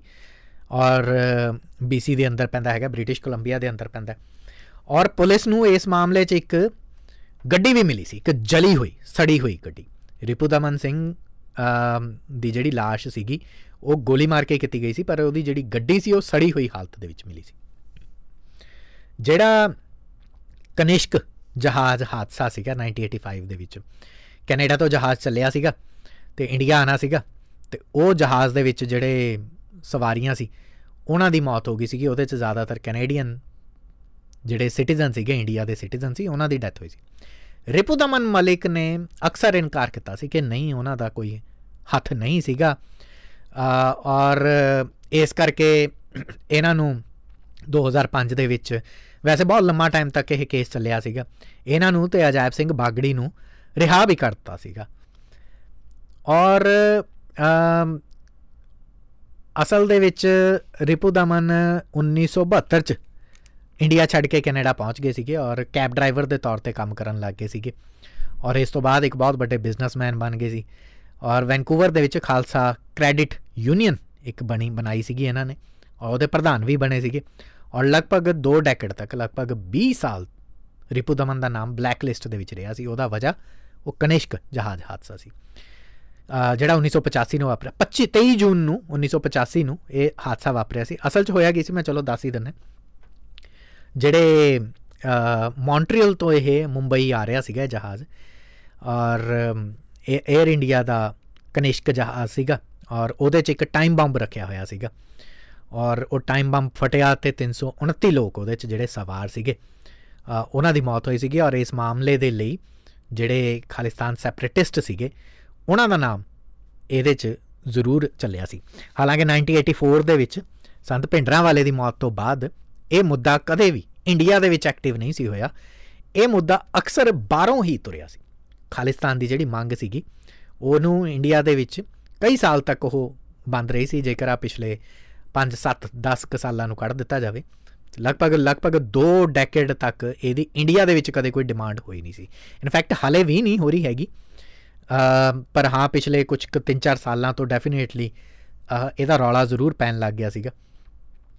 ਸੋ um, ਮੋਦੀ ਸਰਕਾਰ ਜਦੋਂ ਆਂਦੀ ਹੈਗੀ ਹੈ, ਤੇ ਸਤੰਬਰ 2019 ਦੇ ਵਿੱਚ ਸੋ 35 ਸਾਲ ਪੁਰਾਣਾ ਮਾਮਲਾ ਸੀਗਾ, ਔਰ ਜਿੰਨੇ ਵਿਦੇਸ਼ਾਂ ਦੇ ਵਿੱਚ ਰਹਿ ਰਹੇ ਸੀਗੇ ਲੋਕ, ਜਿਹੜੇ ਸਿੱਖ ਰਹਿ ਰਹੇ ਸੀਗੇ, ਉਹਨਾਂ ਦੇ ਨਾਮ ਹਟਾਤੇ ਸੀਗੇ, ਇਸ ਬਲੈਕ ਲਿਸਟ ਤੋਂ ਹਟਾਤੇ ਸੀਗੇ। ਔਰ ਉਹਦੇ ਚ 300 ਲਗਭਗ 312 ਸਿੱਖਾਂ ਦੇ ਨਾਮ ਹਟਾਏ ਸੀ, ਜਿਹਦੇ ਚੋਂ ਰਿਪੂਦਮਨ ਰਿਪੂਦਮਨ ਮਲਿਕ ਤੇ ਅਜਾਇਬ ਸਿੰਘ ਬਾਗੜੀ ਦਾ ਨਾਮ ਵੀ ਜਿਹੜਾ ਸੀਗਾ, ਉਹ ਵੀ ਸੀਗਾ। ਸੋ ਇਸ ਤੋਂ ਬਾਅਦ ਜਦੋਂ ਸਤੰਬਰ 2019 ਦੇ ਵਿੱਚ ਇਹ ਨਾਮ ਹਟਾਇਆ ਗਿਆ, ਉਹ ਤੋਂ ਬਾਅਦ ਰਿਪੂਦਮਨ ਮਲਿਕ ਇੰਡੀਆ ਟਰੈਵਲ ਕਰਦੇ ਨੇ। ਦਸੰਬਰ 2019 ਦੇ ਵਿੱਚ ਲਗਭਗ 25 ਸਾਲ ਬਾਅਦ ਇੰਡੀਆ ਟਰੈਵਲ ਕਰਦੇ ਹੈਗੇ ਨੇ ਰਿਪੂਦਮਨ ਮਲਿਕ। ਸੋ ਇਹ ਸੈਕੰਡ ਨਾਮ ਇਸ ਲਿਸਟ ਦੇ ਵਿੱਚ ਜਿਹੜਾ ਦੱਸਿਆ ਗਿਆ ਹੈਗਾ ਔਰ ਅਵਤਾਰ ਸਿੰਘ ਖੰਡਾ, ਇਹਨਾਂ ਦੀ ਵੀ ਜਿਹੜੀ ਇਹਨਾਂ ਦੀ ਵੀ ਜਿਹੜੀ ਮੌਤ ਹੋਈ ਸੀਗੀ, ਇਸੇ ਸਾਲ ਉਹ ਵੀ ਸ਼ਾਇਦ ਇਸੇ ਕਰਕੇ ਭਾਰਤ ਸਰਕਾਰ ਨੇ ਇਹ ਗੱਲ ਕਹੀ ਸੀਗੀ ਕਿ ਅਵਤਾਰ ਸਿੰਘ ਖੰਡਾ ਦੀ ਜਿਹੜਾ ਸੀਗਾ ਹਰਦੀਪ ਸਿੰਘ ਨਿੱਜਰ ਦੇ ਨਾਲ ਜੁੜਿਆ ਹੋਇਆ ਇੱਕ ਨਾਮ ਸੀਗਾ। ਔਰ ਉਹਨਾਂ ਦੀ ਮੌਤ ਇਸ ਸੂਚੀ ਦੇ ਵਿੱਚ, ਹਾਲਾਂਕਿ ਇਹ ਟੈਰਰਿਸਟ ਦੀ ਸੂਚੀ ਜਿਹੜੀ ਮੈਂ ਦੱਸੀ ਹੈਗੀ ਹੈ, ਉਹਦੇ 'ਚ ਨਹੀਂ ਹੈਗੀ but yes he was one of that ਜਿਹੜੇ ਖਾਲਿਸਤਾਨ ਦੀ ਗੱਲ ਕਰ ਰਹੇ ਨੇ, ਕਰ ਰਹੇ ਸੀਗੇ, ਤੇ ਜਿਨ੍ਹਾਂ ਦੀ ਡੈਥ ਹੋਈ ਹੈਗੀ ਔਰ ਇੰਡੀਆ ਨੇ ਇਹ ਕਿਹਾ ਕਿ ਨਹੀਂ, ਉਹਨਾਂ ਨੇ ਵੀ ਅਵਤਾਰ ਸਿੰਘ ਖੰਡਾ ਦੀ ਡੈਥ ਦੇ ਪਿੱਛੇ ਉਹਨਾਂ ਦਾ ਕੋਈ ਹੱਥ ਨਹੀਂ ਹੈਗਾ। ਇਹ ਸੀਗਾ ਮਾਮਲਾ ਖਾਲਿਸਤਾਨ ਦੇ ਨਾਲ ਜੁੜਿਆ ਹੋਇਆ। ਨਾ it is not the only case ਜਿਹੜੇ ਜਿਨ੍ਹਾਂ ਦੇ ਉੱਤੇ ਇਲਜ਼ਾਮ ਲੱਗਦੇ ਰਹੇ ਹੈਗੇ ਨੇ ਕਿ ਭਾਰਤ ਨੇ ਮਰਵਾਏ ਨੇ ਬੰਦੇ। ਬਹੁਤ ਸਾਰੇ ਹੋਰ ਨਾਮ ਹੈਗੇ ਨੇ। ਇਹਦੇ ਚੋਂ ਇੱਕ ਸਭ ਤੋਂ ਵੱਡਾ ਨਾਮ ਜਿਹੜਾ ਹੈ ਕਸ਼ਮੀਰ ਦੇ ਜਿਹੜੇ ਸੈਪਰੇਟਿਸਟ ਲੀਡਰ ਨੇ। ਕਸ਼ਮੀਰ ਨੂੰ ਅੱਡ ਕਰਨ ਦੀ ਇੱਕ ਮੰਗ ਵੀ ਚੱਲਦੀ ਰਹੀ ਹੈਗੀ ਹੈ। ਸੈਯਦ ਖਾਲਿਦ ਰਜ਼ਾ, ਇਹਨਾਂ ਦੀ ਵੀ ਮੌਤ ਹੋਈ ਸੀਗੀ। ਸੋ ਜਿਹੜਾ ਅਲ ਬਦਰ ਮੁਜਾਹਿਦੀਨ ਇੱਕ ਸੰਸਥਾ ਹੈਗੀ ਹੈ, ਉਹਦੇ ਪ੍ਰਮੁੱਖ ਸੀਗੇ ਸੈਯਦ ਰਜ਼ਾ, ਖਾਲਿਦ ਰਜ਼ਾ। ਤੇ ਜਿਹੜਾ ਸੈਪਰੇਟਿਸਟ ਸੀਗੇ ਔਰ ਕਸ਼ਮੀਰ ਅੱਡ ਕਰਨ ਦੀ ਮੰਗ ਚੱਲ ਰਹੀ ਸੀਗੀ, ਇਸੇ ਸਾਲ ਫਰਵਰੀ 'ਚ ਸੈਯਦ ਰਜ਼ਾ ਦੀ ਵੀ ਮੌਤ ਹੋਈ ਹੈਗੀ ਔਰ ਇਹਨਾਂ ਦਾ ਸੰਬੰਧ ਜਿਹੜਾ ਸੀ, ਉਹ ਕਰਾਚੀ ਦੀ ਬਿਹਾਰੀ ਬਰਾਦਰੀ ਦੇ ਨਾਲ ਸੀਗਾ। 90s ਦੇ ਦਹਾਕਿਆਂ ਦੀ ਸ਼ੁਰੂਆਤ ਦੇ ਵਿੱਚ ਖਾਲਿਦ ਰਜ਼ਾ ਜਿਹੜੇ ਸੀਗੇ ਉਹ ਅਫਗਾਨਿਸਤਾਨ ਦੇ ਵਿੱਚ ਅਲ ਬਦਰ ਸੰਗਠਨ ਜਿਹੜਾ ਸੀਗਾ ਉਹਦੇ ਟ੍ਰੇਨਿੰਗ ਕੈਂਪਾਂ ਦੇ ਨਾਲ ਜੁੜਦੇ ਨੇ ਟ੍ਰੇਨਿੰਗ ਲੈਂਦੇ ਨੇ ਤੇ ਫਿਰ ਇੰਡੀਆ ਵਾਲੇ ਕਸ਼ਮੀਰ ਦੇ ਵਿੱਚ ਆਉਂਦੇ ਨੇ, ਇੱਥੇ ਬਹੁਤ ਸਾਰੀਆਂ ਲੜਾਈਆਂ ਦੇ ਵਿੱਚ ਪਾਰਟਿਸਿਪੇਟ ਕਰਦਾ ਹੈ ਔਰ 1993 ਦੇ ਵਿੱਚ ਪਾਕਿਸਤਾਨ ਵਾਪਸ ਚਲਾ ਜਾਂਦਾ ਹੈ ਤੇ ਫਿਰ ਪੇਸ਼ਾਵਰ ਤੋਂ ਉਸ ਨੂੰ ਇਸੇ ਸੰਗਠਨ ਦਾ ਪ੍ਰਮੁੱਖ ਯਾਨੀ ਵਿੰਗ ਕਮਾਂਡਰ ਜਿਹੜਾ ਬਣਾ ਦਿੱਤਾ ਜਾਂਦਾ ਹੈ, ਅਲ ਬਦਰ ਮੁਜਾਹਿਦੀਨ ਦਾ। ਅਲ ਬਦਰ ਮੁਜਾਹਿਦੀਨ ਜਮਾਤ ਇਸਲਾਮੀ ਦੀ ਇੱਕ ਸਿਸਟਰ ਬ੍ਰਾਂਚ ਕਹਿ ਲਓ ਸਥ ਹਥਿਆਰਬੰਦ ਵਿੰਗ ਹੈਗੀ ਹੈ ਇੱਕ ਸੰਸਥਾ ਹੈ ਉਹਨਾਂ ਦੀ ਸਾਥੀ ਸੰਸਥਾ ਹੈ 80s ਦੇ ਦਹਾਕੇ ਦੇ ਵਿੱਚ ਐਕਟਿਵ ਹੋਈ ਸੀਗੀ। 90s ਦੇ ਦਹਾਕੇ ਦੇ ਵਿੱਚ ਇਹਨਾਂ ਨੇ ਜਮਾਤ ਇਸਲਾਮੀ ਤੋਂ ਇਹ ਅੱਡ ਵੀ ਹੋ ਗਏ ਸੀਗੇ। ਔਰ ਫਿਰ 90s ਦੇ ਲਗਭਗ ਐਂਡ ਦੇ ਵਿੱਚ 1998 99 ਦੇ ਵਿੱਚ ਤੱਕ ਜਾਂਦੇ ਆ ਜਾਂਦੇ ਆ ਸੈਦ ਖਾਲੇ ਰਾਜਾ ਨੇ ਜਿਹੜਾ ਸੀਗਾ ਅਲ ਬਦਰ ਨੂੰ ਇੱਕ ਇੰਡੀਪੈਂਡੈਂਟ ਆਰਗੇਨਾਈਜੇਸ਼ਨ ਐਲਾਨਤਾ ਸੀਗਾ ਔਰ ਜਿਹੜਾ 9/11 ਅਟੈਕ ਹੋਇਆ ਸੀ ਪਾਕ ਅਮਰੀਕਾ ਦੇ ਵਿੱਚ। ਉਹ ਤੋਂ ਬਾਅਦ ਪਾਕਿਸਤਾਨ 'ਚ ਜਿੰਨੇ ਵੀ ਜਿਹਾਦੀ ਸੰਗਠਨ ਸੀ ਉਹਨਾਂ ਤੇ ਪਾਬੰਦੀ ਲੱਗੀ ਸੀਗੀ। ਸੈਦ ਖਾਲਿਦ ਰਾਜਾ ਦਾ ਵੀ ਉਹਦੇ 'ਚ ਨਾਮ ਸ਼ਾਮਲ ਸੀਗਾ। ਕੁਝ ਸਾਲ ਉਹਨੂੰ ਜੇਲ੍ਹ 'ਚ ਫੜ ਕੇ ਪਾਇਆ ਗਿਆ। ਅਮਰੀਕਾ ਦੀ ਨਿਸ਼ਾਨਦੇਹੀ ਦੇ ਉੱਤੇ ਪਾਕਿਸਤਾਨ ਨੇ ਗ੍ਰਿਫਤਾਰ ਕੀਤਾ ਔਰ ਇਸ ਦਰਮਿਆਨ ਉਹ ਗ੍ਰਿਫਤਾਰ ਰਹੇ। ਪਰ ਫਿਰ 26 ਫਰਵਰੀ 2023 ਪਾਕਿਸਤਾਨ ਦੇ ਹੀ ਸ਼ਹਿਰ ਕਰਾਚੀ ਦੇ ਗੁਲਿਸਤਾਨ, ਜੋਹਰ ਇਲਾਕੇ ਦੇ ਵਿੱਚ ਇਹਨਾਂ ਦੀ ਮੌਤ ਹੋ ਗਈ ਸੀਗੀ। ਕਤਲ ਕੀਤਾ ਗਿਆ ਸੀਗਾ, ਮੌਤ ਨਹੀਂ ਸੀ ਹੋਈ। ਇਸੇ ਤਰੀਕੇ ਦੇ ਨਾਲ ਇੱਕ ਨਾਮ ਆਂਦਾ ਹੈਗਾ ਬਸ਼ੀਰ ਅਹਿਮਦ ਪੀਰ ਦਾ। ਉਸ ਮਾਮਲੇ ਦੇ ਵਿੱਚ, ਖਾਲਿਦ ਰਜ਼ਾ ਦੇ ਮਾਮਲੇ ਦੇ ਵਿੱਚ ਪਾਕਿਸਤਾਨ ਨੇ ਇਲਜ਼ਾਮ ਲਗਾਇਆ ਸੀਗਾ ਕਿਉਂਕਿ ਕਸ਼ਮੀਰੀ ਸੈਪਰੇਟਿਸਟ ਨੇ ਤੇ ਪਾਕਿਸਤਾਨ ਦੇ ਵਿੱਚ ਮੌਤ ਹੋਈ ਹੈ ਤੇ ਇੰਡੀਆ ਨੇ ਕਰਵਾਈ ਹੈ। ਇਸੇ ਤਰੀਕੇ ਦੇ ਨਾਲ ਇਸ ਸਾਲ 20 ਫਰਵਰੀ ਨੂੰ ਇਸਲਾਮਾਬਾਦ ਦੇ ਨਾਲ ਇੱਕ ਰਾਵਲਪਿੰਡੀ ਸ਼ਹਿਰ ਪੈਂਦਾ ਹੈਗਾ ਤੇ ਉੱਥੇ ਕਸ਼ਮੀਰੀ ਕਮਾਂਡਰ ਬਸ਼ੀਰ ਅਹਿਮਦ ਪੀਰ, ਇਹ ਨਮਾਜ਼ ਤੋਂ ਬਾਅਦ ਘਰ ਜਾ ਰਹੇ ਸੀਗੇ। ਉਸ ਵਕਤ ਕੁਝ ਮੋਟਰਸਾਈਕਲ ਆਂਦੇ ਨੇ ਉਦਾਂ ਹੀ ਮਾਸਕ ਪਹਿਨਿਆ ਹੁੰਦਾ ਗੋਲੀਆਂ ਮਾਰਦੇ ਨੇ ਤੇ ਫਰਾਰ ਹੋ ਜਾਂਦੇ ਨੇ। ਬਸ਼ੀਰ ਜਿਹੜੇ ਸੀਗੇ, ਇਹਦੀ ਉਮਰ 60 ਸਾਲ ਸੀਗੀ ਤੇ ਵੈਸੇ ਇਹ ਬੇਸਿਕਲੀ ਕਸ਼ਮੀਰ ਤੋਂ ਸੀ। ਇਧਰਲਾ ਭਾਰਤ ਵਾਲੇ ਪਾਸੇ ਵਾਲਾ ਕਸ਼ਮੀਰ ਸ਼੍ਰੀਨਗਰ ਦੇ ਨਾਲ ਸ਼੍ਰੀਨਗਰ ਦਾ ਜੰਪਲ ਸੀ। ਤੇ 80s ਦੇ ਦਹਾਕੇ ਦੇ ਵਿੱਚ ਉਹ ਹਿਜਬੁਲ ਮੁਜਾਹਿਦੀਨ ਦੇ ਨਾਲ ਜੁੜ ਗਿਆ ਸੀ। ਤੇ ਬਸ਼ੀਰ ਦਾ ਪਰਿਵਾਰ ਖੁਦ ਬਸ਼ੀਰ ਪਾਕਿਸਤਾਨ ਰਹਿਣ ਲੱਗ ਪਿਆ ਸੀ। ਤੇ ਇਧਰੋਂ ਇੰਡੀਆ ਨੇ ਇਹ ਗੱਲ ਕਹੀ ਸੀਗੀ ਕਿ ਬੜੇ ਸਾਰੇ ਜਿਹੜੇ ਅਟੈਕ ਹੁੰਦੇ ਨੇ ਇੰਡੀਆ ਦੇ ਵਿੱਚ ਪਾਕਿਸਤਾਨ ਇੰਡੀਆ ਵਾਲੇ ਕਸ਼ਮੀਰ ਦੇ ਵਿੱਚ, ਉਹਦੇ 'ਚ ਬਸ਼ੀਰ ਪੀਰ ਦਾ ਬਸ਼ੀਰ ਅਹਿਮਦ ਪੀਰ ਦਾ ਜਿਹੜਾ ਹੱਥ ਹੈਗਾ ਇਸ ਕਰਕੇ। ਤੇ ਪਾਕਿਸਤਾਨ ਨੇ ਇਲਜ਼ਾਮ ਲਗਾਇਆ ਕਿ ਜਦੋਂ ਬਸ਼ੀਰ ਅਹਿਮਦ ਪੀਰ ਦੀ ਡੈਥ ਹੋਈ ਹੈ, ਉਹ ਵੀ ਇੰਡੀਆ ਨੇ ਕਰਵਾਈ ਹੈ। ਇੱਕ ਹੋਰ ਨਾਮ ਜਹੂਰ ਮਿਸਤਰੀ ਇਬਰਾਹਿਮ। ਇਹ 99 ਦੇ ਵਿੱਚ ਜਿਹੜਾ ਨੇਪਾਲ ਦੇ ਵਿੱਚ ਇੱਕ ਇੰਡੀਅਨ ਜਹਾਜ਼ ਜਿਹੜਾ ਸੀਗਾ, ਹਵਾਈ ਜਹਾਜ਼ ਹਾਈਜੈਕ ਹੋਇਆ ਸੀਗਾ, ਜਿਹਨੂੰ ਬਾਅਦ ਚ ਕਾਬਲ ਲੈ ਕੇ ਜਾਇਆ ਗਿਆ ਸੀਗਾ। ਉਹਦੇ ਵਿੱਚੋਂ ਇੱਕ ਸੀਗੇ ਜਹੂਰ ਮਿਸਤਰੀ ਇਬਰਾਹਿਮ, ਜਿਹੜੇ ਹਾਈਜੈਕਰ ਸੀਗੇ। ਔਰ ਇਹਨਾਂ ਨੇ ਉਦੋਂ ਜਹੂਰ ਮਿਸਤਰੀ ਇਬਰਾਹਿਮ ਨੇ ਇੰਡੀਅਨ ਅਥਾਰਟੀਜ਼ ਤੋਂ ਇਹ ਮੰਗ ਰੱਖੀ ਸੀਗੀ ਕਿ ਸਾਡੇ ਜੇਲ੍ਹ ਦੇ ਵਿੱਚ ਜਿਹੜੇ ਤੁਸੀਂ ਡੱਕ ਕੇ ਰੱਖੇ ਹੋਏ ਨੇ ਸਾਡੇ ਕਮਾਂਡਰ, ਜੈਸ਼ੇ ਮੁਹੰਮਦ ਦੇ ਪ੍ਰਮੁੱਖ, ਮੌਲਾਨਾ ਮਸੂਦ, ਉਹਨਾਂ ਨੂੰ ਛੱਡੋ ਤੇ ਉਹਦੇ ਨਾਲ ਦੋ ਹੋਰ ਕਮਾਂਡਰ ਨੇ, ਮੁਸ਼ਤਾਕ ਜ਼ਰਗਰ ਤੇ ਉਮਰ ਸੈਦ ਸ਼ੇਖ। ਇਹਨਾਂ ਨੂੰ ਵੀ ਰਿਹਾ ਕਰੋ।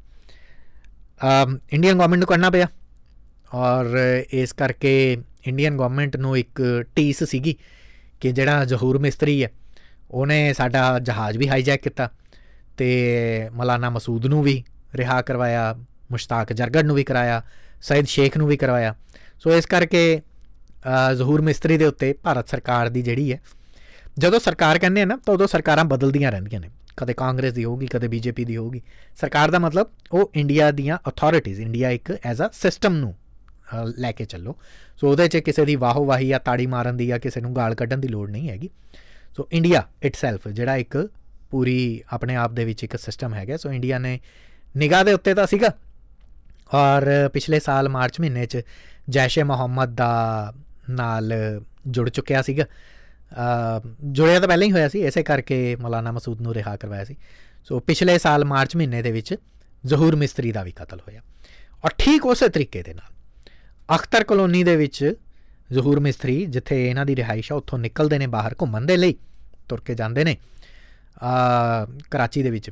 ਤੇ ਦੋ ਮੋਟਰਸਾਈਕਲ ਸਵਾਰ ਆਂਦੇ ਨੇ ਮੂੰਹ ਦੇ ਉੱਤੇ ਮਫਲਰ ਹੁੰਦਾ ਹਥਿਆਰਬੰਦ ਹੁੰਦੇ ਨੇ। ਤੁਸੀਂ ਸਾਰੇ ਮਾਮਲਿਆਂ ਦੇ ਵਿੱਚ ਲਗਭਗ ਇੱਕੋ ਜੀ ਦੇਖੋ। ਕੈਨੇਡਾ ਦੇ ਵਿੱਚ ਮੋਟਰਸਾਈਕਲ ਦੀ ਜਗ੍ਹਾ ਗੱਡੀ ਆ ਜਾਂਦੀ ਹੈ। ਉਹ ਗੱਡੀ ਜਿਹੜੀ ਹੈ, ਟੋਇਟਾ ਕਾਰ ਹੈਗੀ ਹੈ। ਤੇ 2007-8 ਮਾਡਲ ਜਿਹੜਾ IHIT ਨੇ ਦੱਸਿਆ ਸੀਗਾ, ਜਿਹੜੀ ਪਰਮਜੀਤ ਨਿੱਜਰ ਦੇ ਮਾਮਲੇ ਦੇ ਵਿੱਚ ਜਿਹੜੀ ਸੀਗੀ, ਉਹ ਫੜੀ ਗਈ ਸੀਗੀ। ਸੋ ਉਸੇ ਕਿਸਮ ਦੀ ਘਟਨਾਵਾਂ ਜਿਹੜੀਆਂ ਨੇ, ਉਹ ਇੱਧਰ ਹੁੰਦੀਆਂ ਹੈਗੀਆਂ ਨੇ। ਪਾਕਿਸਤਾਨ ਦੇ ਵਿੱਚ ਹੁੰਦੀਆਂ ਨੇ। ਪਾਕਿਸਤਾਨ ਦੇ ਵਿੱਚ ਡੈਥ ਹੁੰਦੀ ਹੈ। ਸੋ ਇਸ ਤਰੀਕੇ ਦੇ ਨਾਲ ਇਹਨਾਂ ਸਾਰੇ ਮਾਮਲਿਆਂ 'ਚ ਇੱਕ ਲਿੰਕ ਤਾਂ ਜ਼ਰੂਰ ਪਤਾ ਚੱਲਦਾ ਹੈਗਾ ਕਿ ਕੁਝ ਜਿਹੜੇ ਲੋਕ ਹੈਗੇ ਨੇ, ਜਿਹੜੇ ਅਣਪਛਾਤੇ ਨੇ, ਉਹ ਆਂਦੇ ਨੇ, ਉਹ ਫੜਦੇ ਨੇ ਤੇ ਉਹ ਮਾਰਦੇ ਨੇ। ਕੈਨੇਡਾ ਇਸ ਕਰਕੇ ਇੰਪੋਰਟੈਂਟ ਹੈਗਾ ਏ ਹਰਦੀਪ ਸਿੰਘ ਨਿੱਜਰ ਦੀ ਹੀ ਕਤਲ ਦੀ ਗੱਲ ਨਹੀਂ ਹੈਗੀ, ਨਾ ਹੀ ਅਵਤਾਰ ਸਿੰਘ ਖੰਡਾ ਦੀ ਗੱਲ ਹੈਗੀ ਇੱਥੇ। ਕੈਨੇਡਾ 1985 ਤੋਂ ਜਦੋਂ ਤੋਂ ਉਹ ਕਨਿਸ਼ਕ ਬੰਬ ਧਮਾਕਾ ਹੋਇਆ, ਉਹਦੇ ਤੋਂ ਬਾਅਦ ਤੋਂ ਹੀ ਕੈਨੇਡਾ ਤੇ ਇੰਡੀਆ ਦੇ ਜਿਹੜੇ ਰਿਲੇਸ਼ਨਸ ਨੇ, ਉਹ ਬਹੁਤ ਜ਼ਿਆਦਾ ਅਪ ਡਾਊਨ ਅਪ ਡਾਊਨ ਹੁੰਦੇ ਰਹੇ ਨੇ। ਅ ਉਹਦੀ ਇੱਕ ਵਜ੍ਹਾ ਇਹ ਵੀ ਹੈਗੀ ਹੈ ਕਿ ਜਿਹੜੀ 2005 ਦੇ ਵਿੱਚ ਬ੍ਰਿਟਿਸ਼ ਕੋਲੰਬੀਆ ਨੇ ਬਹੁਤ ਸਾਰੇ ਜਿਹੜੇ ਨਾਵਾਂ ਦੇ ਵਿੱਚ ਜਿਨ੍ਹਾਂ ਨੂੰ ਰਿਹਾ ਕੀਤਾ ਸੀਗਾ ਇਸ ਮਾਮਲੇ ਦੇ ਵਿੱਚ, ਉਹਨਾਂ ਨਾਵਾਂ ਦੇ ਉੱਤੇ ਇੰਡੀਆ ਨੂੰ ਇਤਰਾਜ਼ ਸੀਗਾ ਕਿ ਤੁਸੀਂ ਉਹਨਾਂ ਨੂੰ ਰਿਹਾ ਨਹੀਂ ਕਰ ਸਕਦੇ ਹੈ ਕਿ ਉਹ ਕਨਿਸ਼ਕ ਬੰਬ ਧਮਾਕੇ ਦੇ ਵਿੱਚ ਇੰਪੋਰਟੈਂਟ ਬੰਦੇ ਸੀ, ਉਹ ਮੇਨ ਅਕਿਊਜ਼ਡ ਸੀਗੇ।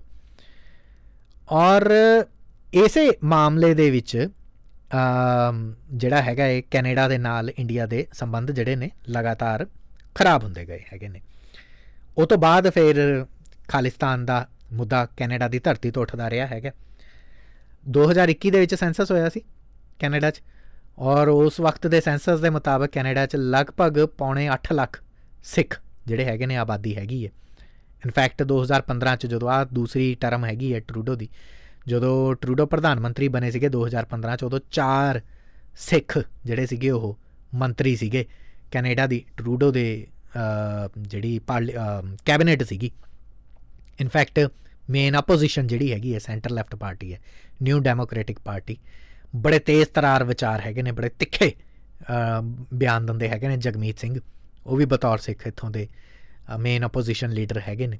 ਖੁਦ ਉਹ ਵੀ ਜਗਮੀਤ ਸਿੰਘ ਵੀ ਬਹੁਤ ਸਾਰੀਆਂ ਖਾਲਿਸਤਾਨ ਰੈਲੀਆਂ ਦੇ ਵਿੱਚ ਆਪ ਵੀ ਸ਼ਾਮਲ ਹੁੰਦੇ ਰਹੇ ਹੈਗੇ ਨੇ। ਕੈਨੇਡਾ ਦੇ ਤੇ ਇੰਡੀਆ ਦੇ ਰਿਲੇਸ਼ਨਸ ਬੜੇ ਅਪ ਡਾਊਨ ਅਪ ਡਾਊਨ ਇਸ ਕਰਕੇ ਵੀ ਹੁੰਦੇ ਰਹੇ ਨੇ। ਕਿਉਂਕਿ ਇਸ ਵਕਤ ਜਦੋਂ ਹੁਣ ਟਰੂਡੋ ਸਾਹਿਬ ਇੰਡੀਆ ਆਏ ਸੀਗੇ, ਤੇ ਉਹ ਤੋਂ 2 ਦਿਨ ਬਾਅਦ ਜਦੋਂ ਸਾਰਾ ਹੰਗਾਮਾ ਹੋਇਆ, ਉਹ ਸਾਰਾ ਤੁਹਾਨੂੰ ਪਤਾ ਹੋਣਾ ਹੈ ਕਿ G20 ਸਮਿਟ ਹੋਇਆ। ਉਹ ਤੋਂ ਬਾਅਦ ਉਹਨਾਂ ਨੇ ਜਾਣਾ ਸੀ ਐਤਵਾਰ ਦੇ ਦਿਨ। ਵਾਪਸ ਜਾਣਾ ਸੀ ਕੈਨੇਡਾ, ਪਰ ਜਹਾਜ਼ ਖਰਾਬ ਹੋ ਗਿਆ। ਇਹ ਦੱਸਿਆ ਗਿਆ ਕਿ 에어ਪੋਰਟ ਤੇ ਖੜਾ ਹੈ 2 ਦਿਨ ਐਦਾਂ ਦਾ ਹੁੰਦਾ ਰਿਹਾ। ਹਾਲਾਂਕਿ ਉਹ ਸਾਰੀਆਂ ਗੱਲਾਂ ਦੇ ਵਿੱਚ ਅਸਲੀਅਤ ਸਾਹਮਣੇ ਹਾਲੇ ਤੱਕ ਨਹੀਂ ਆਈ ਹੈਗੀ। ਪਰ ਉਸ ਤੋਂ ਬਾਅਦ ਜਿਹੜਾ ਭਾਰਤੀ ਮੀਡੀਆ ਨੇ ਜਿਸ ਤਰੀਕੇ ਦਾ ਰੋਲ ਅਦਾ ਕੀਤਾ, ਜਿੱਦਾਂ ਖਬਰਾਂ ਲਗਾਈਆਂ, ਜਿੱਦਾਂ ਟੀਵੀ ਦੇ ਉੱਤੇ ਖਬਰਾਂ ਚਲਾਈਆਂ, ਕਿ ਟਰੂਡੋ ਨੂੰ ਕਮਰੇ ਦੇ ਵਿੱਚ ਬੰਦ ਕਰਕੇ ਮੋਦੀ ਨੇ ਝਾੜ ਲਗਾਈ ਹੈ।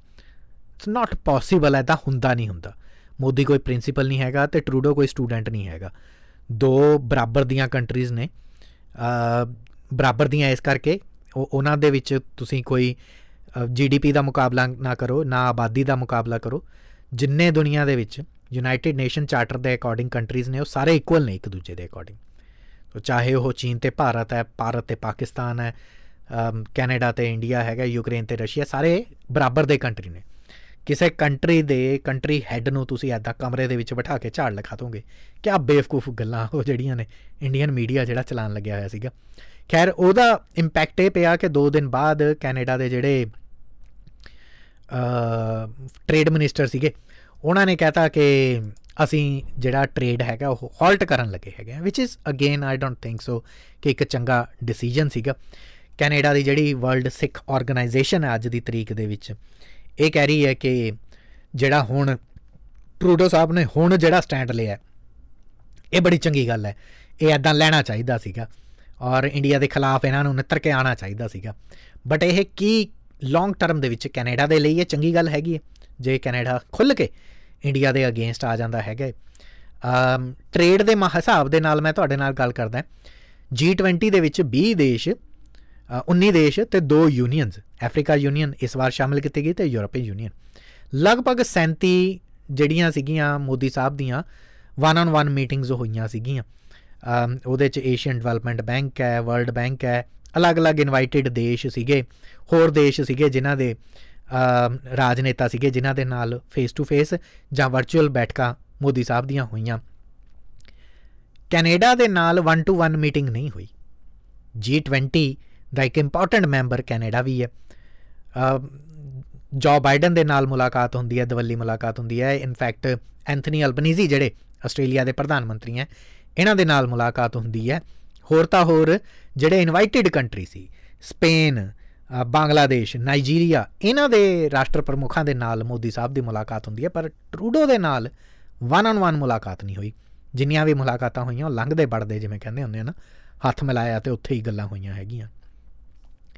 ਉਹ ਤੋਂ ਬਾਅਦ ਜਿਹੜਾ ਕੈਨੇਡਾ ਦਾ ਪ੍ਰਧਾਨ, ਸਾਰੇ ਦੇਸ਼ਾਂ ਦੇ ਪ੍ਰਧਾਨ ਮੰਤਰੀ ਸੀਗੇ ਜਾਂ ਰਾਸ਼ਟਰਪਤੀ ਸੀ, ਉਹਨਾਂ ਦੇ ਨਾਲ ਉੱਥੋਂ ਦੇ ਕੈਬਨਿਟ ਮਿਨਿਸਟਰ ਵੀ ਆਏ ਸੀ ਉਸ ਕੰਟਰੀ ਦੇ ਜਿਹੜੇ ਐਂਟਰਪ੍ਰੈਨਰ ਸੀ, ਉਹ ਵੀ ਪਹੁੰਚੇ ਹੋਏ ਸੀ। ਜ਼ਾਹਿਰ ਜੀ ਗੱਲ ਹੈ ਕਿ ਕੈਨੇਡਾ ਦੇ ਵੀ ਸਾਰੇ ਦੇ ਸਾਰੇ ਜਿੰਨੇ ਸੀਨੀਅਰ ਮੰਤਰਾਲਿਆਂ ਦੇ ਮੰਤਰੀ ਸੀਗੇ, ਸੀਨੀਅਰ ਜਿੰਨੇ ਵੀ ਮੰਤਰੀ ਸੀ, ਸੀਨੀਅਰ ਅਧਿਕਾਰੀ ਸੀ, ਉਹ ਵੀ ਪਹੁੰਚੇ ਹੋਏ ਸੀਗੇ। ਔਰ ਪਤਾ ਹੈ ਚੱਲਿਆ ਇਸ ਦਰਮਿਆਨ ਇੱਕ ਖਬਰ ਯੂਕੇ ਦੇ ਇੱਕ ਪੋਰਟਲ ਨੇ ਲਗਾਈ ਕਿ ਕੈਨੇਡਾ ਦੇ ਪ੍ਰਧਾਨ ਮੰਤਰੀ ਟਰੂਡੋ ਸਾਹਿਬ ਜਿੰਦਨ ਵਾਪਸ ਆਂਦੇ ਨੇ। ਉਸੇ ਦਿਨ ਜਿਹੜੀ ਉਹਨਾਂ ਦੇ ਨਾਲ ਜਿਹੜੀ ਕੈਨੇਡਾ ਦੀ ਕੌਮੀ ਸਲਾਹਕਾਰ ਹੈ, ਜਿਵੇਂ ਇੰਡੀਆ ਦੀ ਰਾਸ਼ਟਰੀ ਸੁਰੱਖਿਆ ਸਲਾਹਕਾਰ, ਕੌਮੀ ਸੁਰੱਖਿਆ ਸਲਾਹਕਾਰ ਜਿਹੜੇ ਹੈਗੇ ਨੇ, ਡਬਾਲ ਸਾਹਿਬ ਨੇ, ਉਸੇ ਤਰੀਕੇ ਦੇ ਨਾਲ ਕੈਨੇਡਾ ਦੇ ਹੈਗੇ ਨੇ ਜੌਡੀ ਥਾਮਸ। ਜੌਡੀ ਥਾਮਸ ਆਪਣੇ ਪ੍ਰਧਾਨ ਮੰਤਰੀ ਦੇ ਨਾਲ ਵਾਪਸ ਉੱਥੇ ਨਹੀਂ ਜਾਂਦੇ। ਕੈਨੇਡਾ ਨਹੀਂ ਲੈਂਡ ਕਰਦੇ ਲੰਡਨ ਚਲੇ ਜਾਂਦੇ ਨੇ। ਲੰਡਨ ਜਾ ਕੇ ਉਹ ਰਿਸ਼ੀ ਸੋਨਕ ਨੂੰ ਦੱਸਦੇ ਨੇ।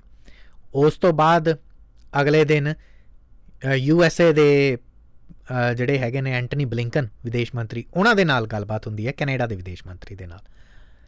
ਉਹਦੇ ਨਾਲ, ਉਹਨਾਂ ਨਾਲ ਕੈਨੇਡਾ ਗੱਲਬਾਤ ਕਰਦਾ ਹੈਗਾ, ਇੰਡੀਆ 'ਚ G20 ਦੇ ਦਰਮਿਆਨ, ਜੋ ਕੁਝ ਹੋਇਆ।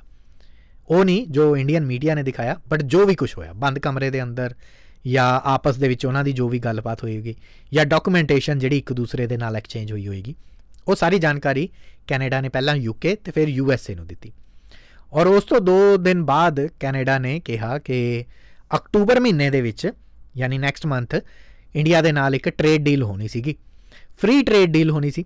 ਫ੍ਰੀ ਟ੍ਰੇਡ ਦਾ ਮਤਲਬ 100 ਦੇ ਕਰੀਬ ਉਤਪਾਦ ਸੀਗੇ, ਜਿਹੜੇ ਕੈਨੇਡਾ ਨੇ ਇੰਡੀਆ ਨੂੰ ਦੇਣੇ ਸੀ ਔਰ ਇੰਡੀਆ ਤੋਂ ਲੈਣੇ ਸੀਗੇ। ਸੋ ਉਹ ਪ੍ਰੋਡਕਟਸ ਦਾ ਆਪਸ ਦੇ ਵਿੱਚ ਲੈਣ ਦੇਣ ਜਿਹੜਾ ਸੀਗਾ, ਉਹਦੇ ਚ ਟੈਰਿਫ ਜਿਹੜਾ ਉਹ ਹਟਾ ਦਿੱਤਾ ਜਾਣਾ ਸੀਗਾ। ਉਹਦਾ ਮਤਲਬ ਇਹ ਸੀ ਕਿ ਕੈਨੇਡੀਅਨ ਸਮਾਨ ਇੰਡੀਆ 'ਚ ਤੇ ਇੰਡੀਅਨ ਸਮਾਨ ਕੈਨੇਡਾ ਦੇ ਵਿੱਚ ਬਹੁਤ ਘੱਟ ਕੀਮਤਾਂ ਦੇ ਉੱਤੇ ਮਿਲਣ ਲੱਗ ਜਾਣਾ ਸੀ। ਫਾਇਦਾ ਦੋਹਾਂ ਦੇਸ਼ਾਂ ਨੂੰ ਹੋਣਾ ਸੀ ਟ੍ਰੇਡ ਵਧਣਾ ਸੀ ਬਟ ਉਹ ਟ੍ਰੇਡ ਡੀਲ ਦੇ ਉੱਤੇ ਪਾਜ਼ ਲਗਾਤਾ। ਕੈਨੇਡਾ ਨੇ ਇਹ ਕਿਹਾ ਕਿ ਅਸੀਂ ਲਗਾਤਾ ਇੰਡੀਆ ਦਾ ਮੀਡੀਆ ਇਹ ਕਹਿ ਰਿਹਾ ਕਿ ਇੰਡੀਆ ਨੇ ਲਗਾਤਾ। ਔਰ ਇਨਫੈਕਟ ਅਕਤੂਬਰ ਮਹੀਨੇ ਦੇ ਵਿੱਚ ਕੈਨੇਡਾ ਦੇ ਜਿਹੜੇ ਟ੍ਰੇਡ ਮਿਨਿਸਟਰ ਨੇ ਮੈਰੀਨਿਕ ਉਹਨਾਂ ਨੇ ਉੱਥੋਂ ਦੇ ਐਂਟਰਪ੍ਰੀਨਿਓਰਸ ਕੈਨੇਡਾ ਦੇ ਬਹੁਤ ਵੱਡੇ ਵੱਡੇ ਜਿਹੜੇ ਕਾਰੋਬਾਰੀ ਨੇ ਉਹਨਾਂ ਦੇ ਨਾਲ ਤੇ ਆਪਣੇ ਪੰਜ ਕ ਜਿਹੜੇ ਸੈਕਟਰੀਜ਼ ਨੇ ਜਾਂ ਹੋਰ ਟ੍ਰੇਡ ਡਿਪਾਰਟਮੈਂਟ ਦੇ ਨਾਲ ਜੁੜੇ ਹੋਏ ਨੇ, ਉਹਨਾਂ ਦੇ ਨਾਲ ਦੌਰਾ ਵੀ ਕਰਨਾ ਸੀ ਇੰਡੀਆ ਦਾ, ਤਾਂ ਕਿ ਇਸ ਟ੍ਰੇਡ ਡੀਲ ਦੇ ਫਾਈਨਲ ਜਿਹੜਾ ਡਰਾਫਟ ਹੈਗਾ ਉਹਦੇ ਤੇ ਸਾਈਨ ਸੂਇਨ ਹੋ ਸਕਣ ਔਰ ਇਹਨੂੰ ਅੱਗੇ ਲੈ ਕੇ ਆਇਆ ਜਾ ਸਕੇ।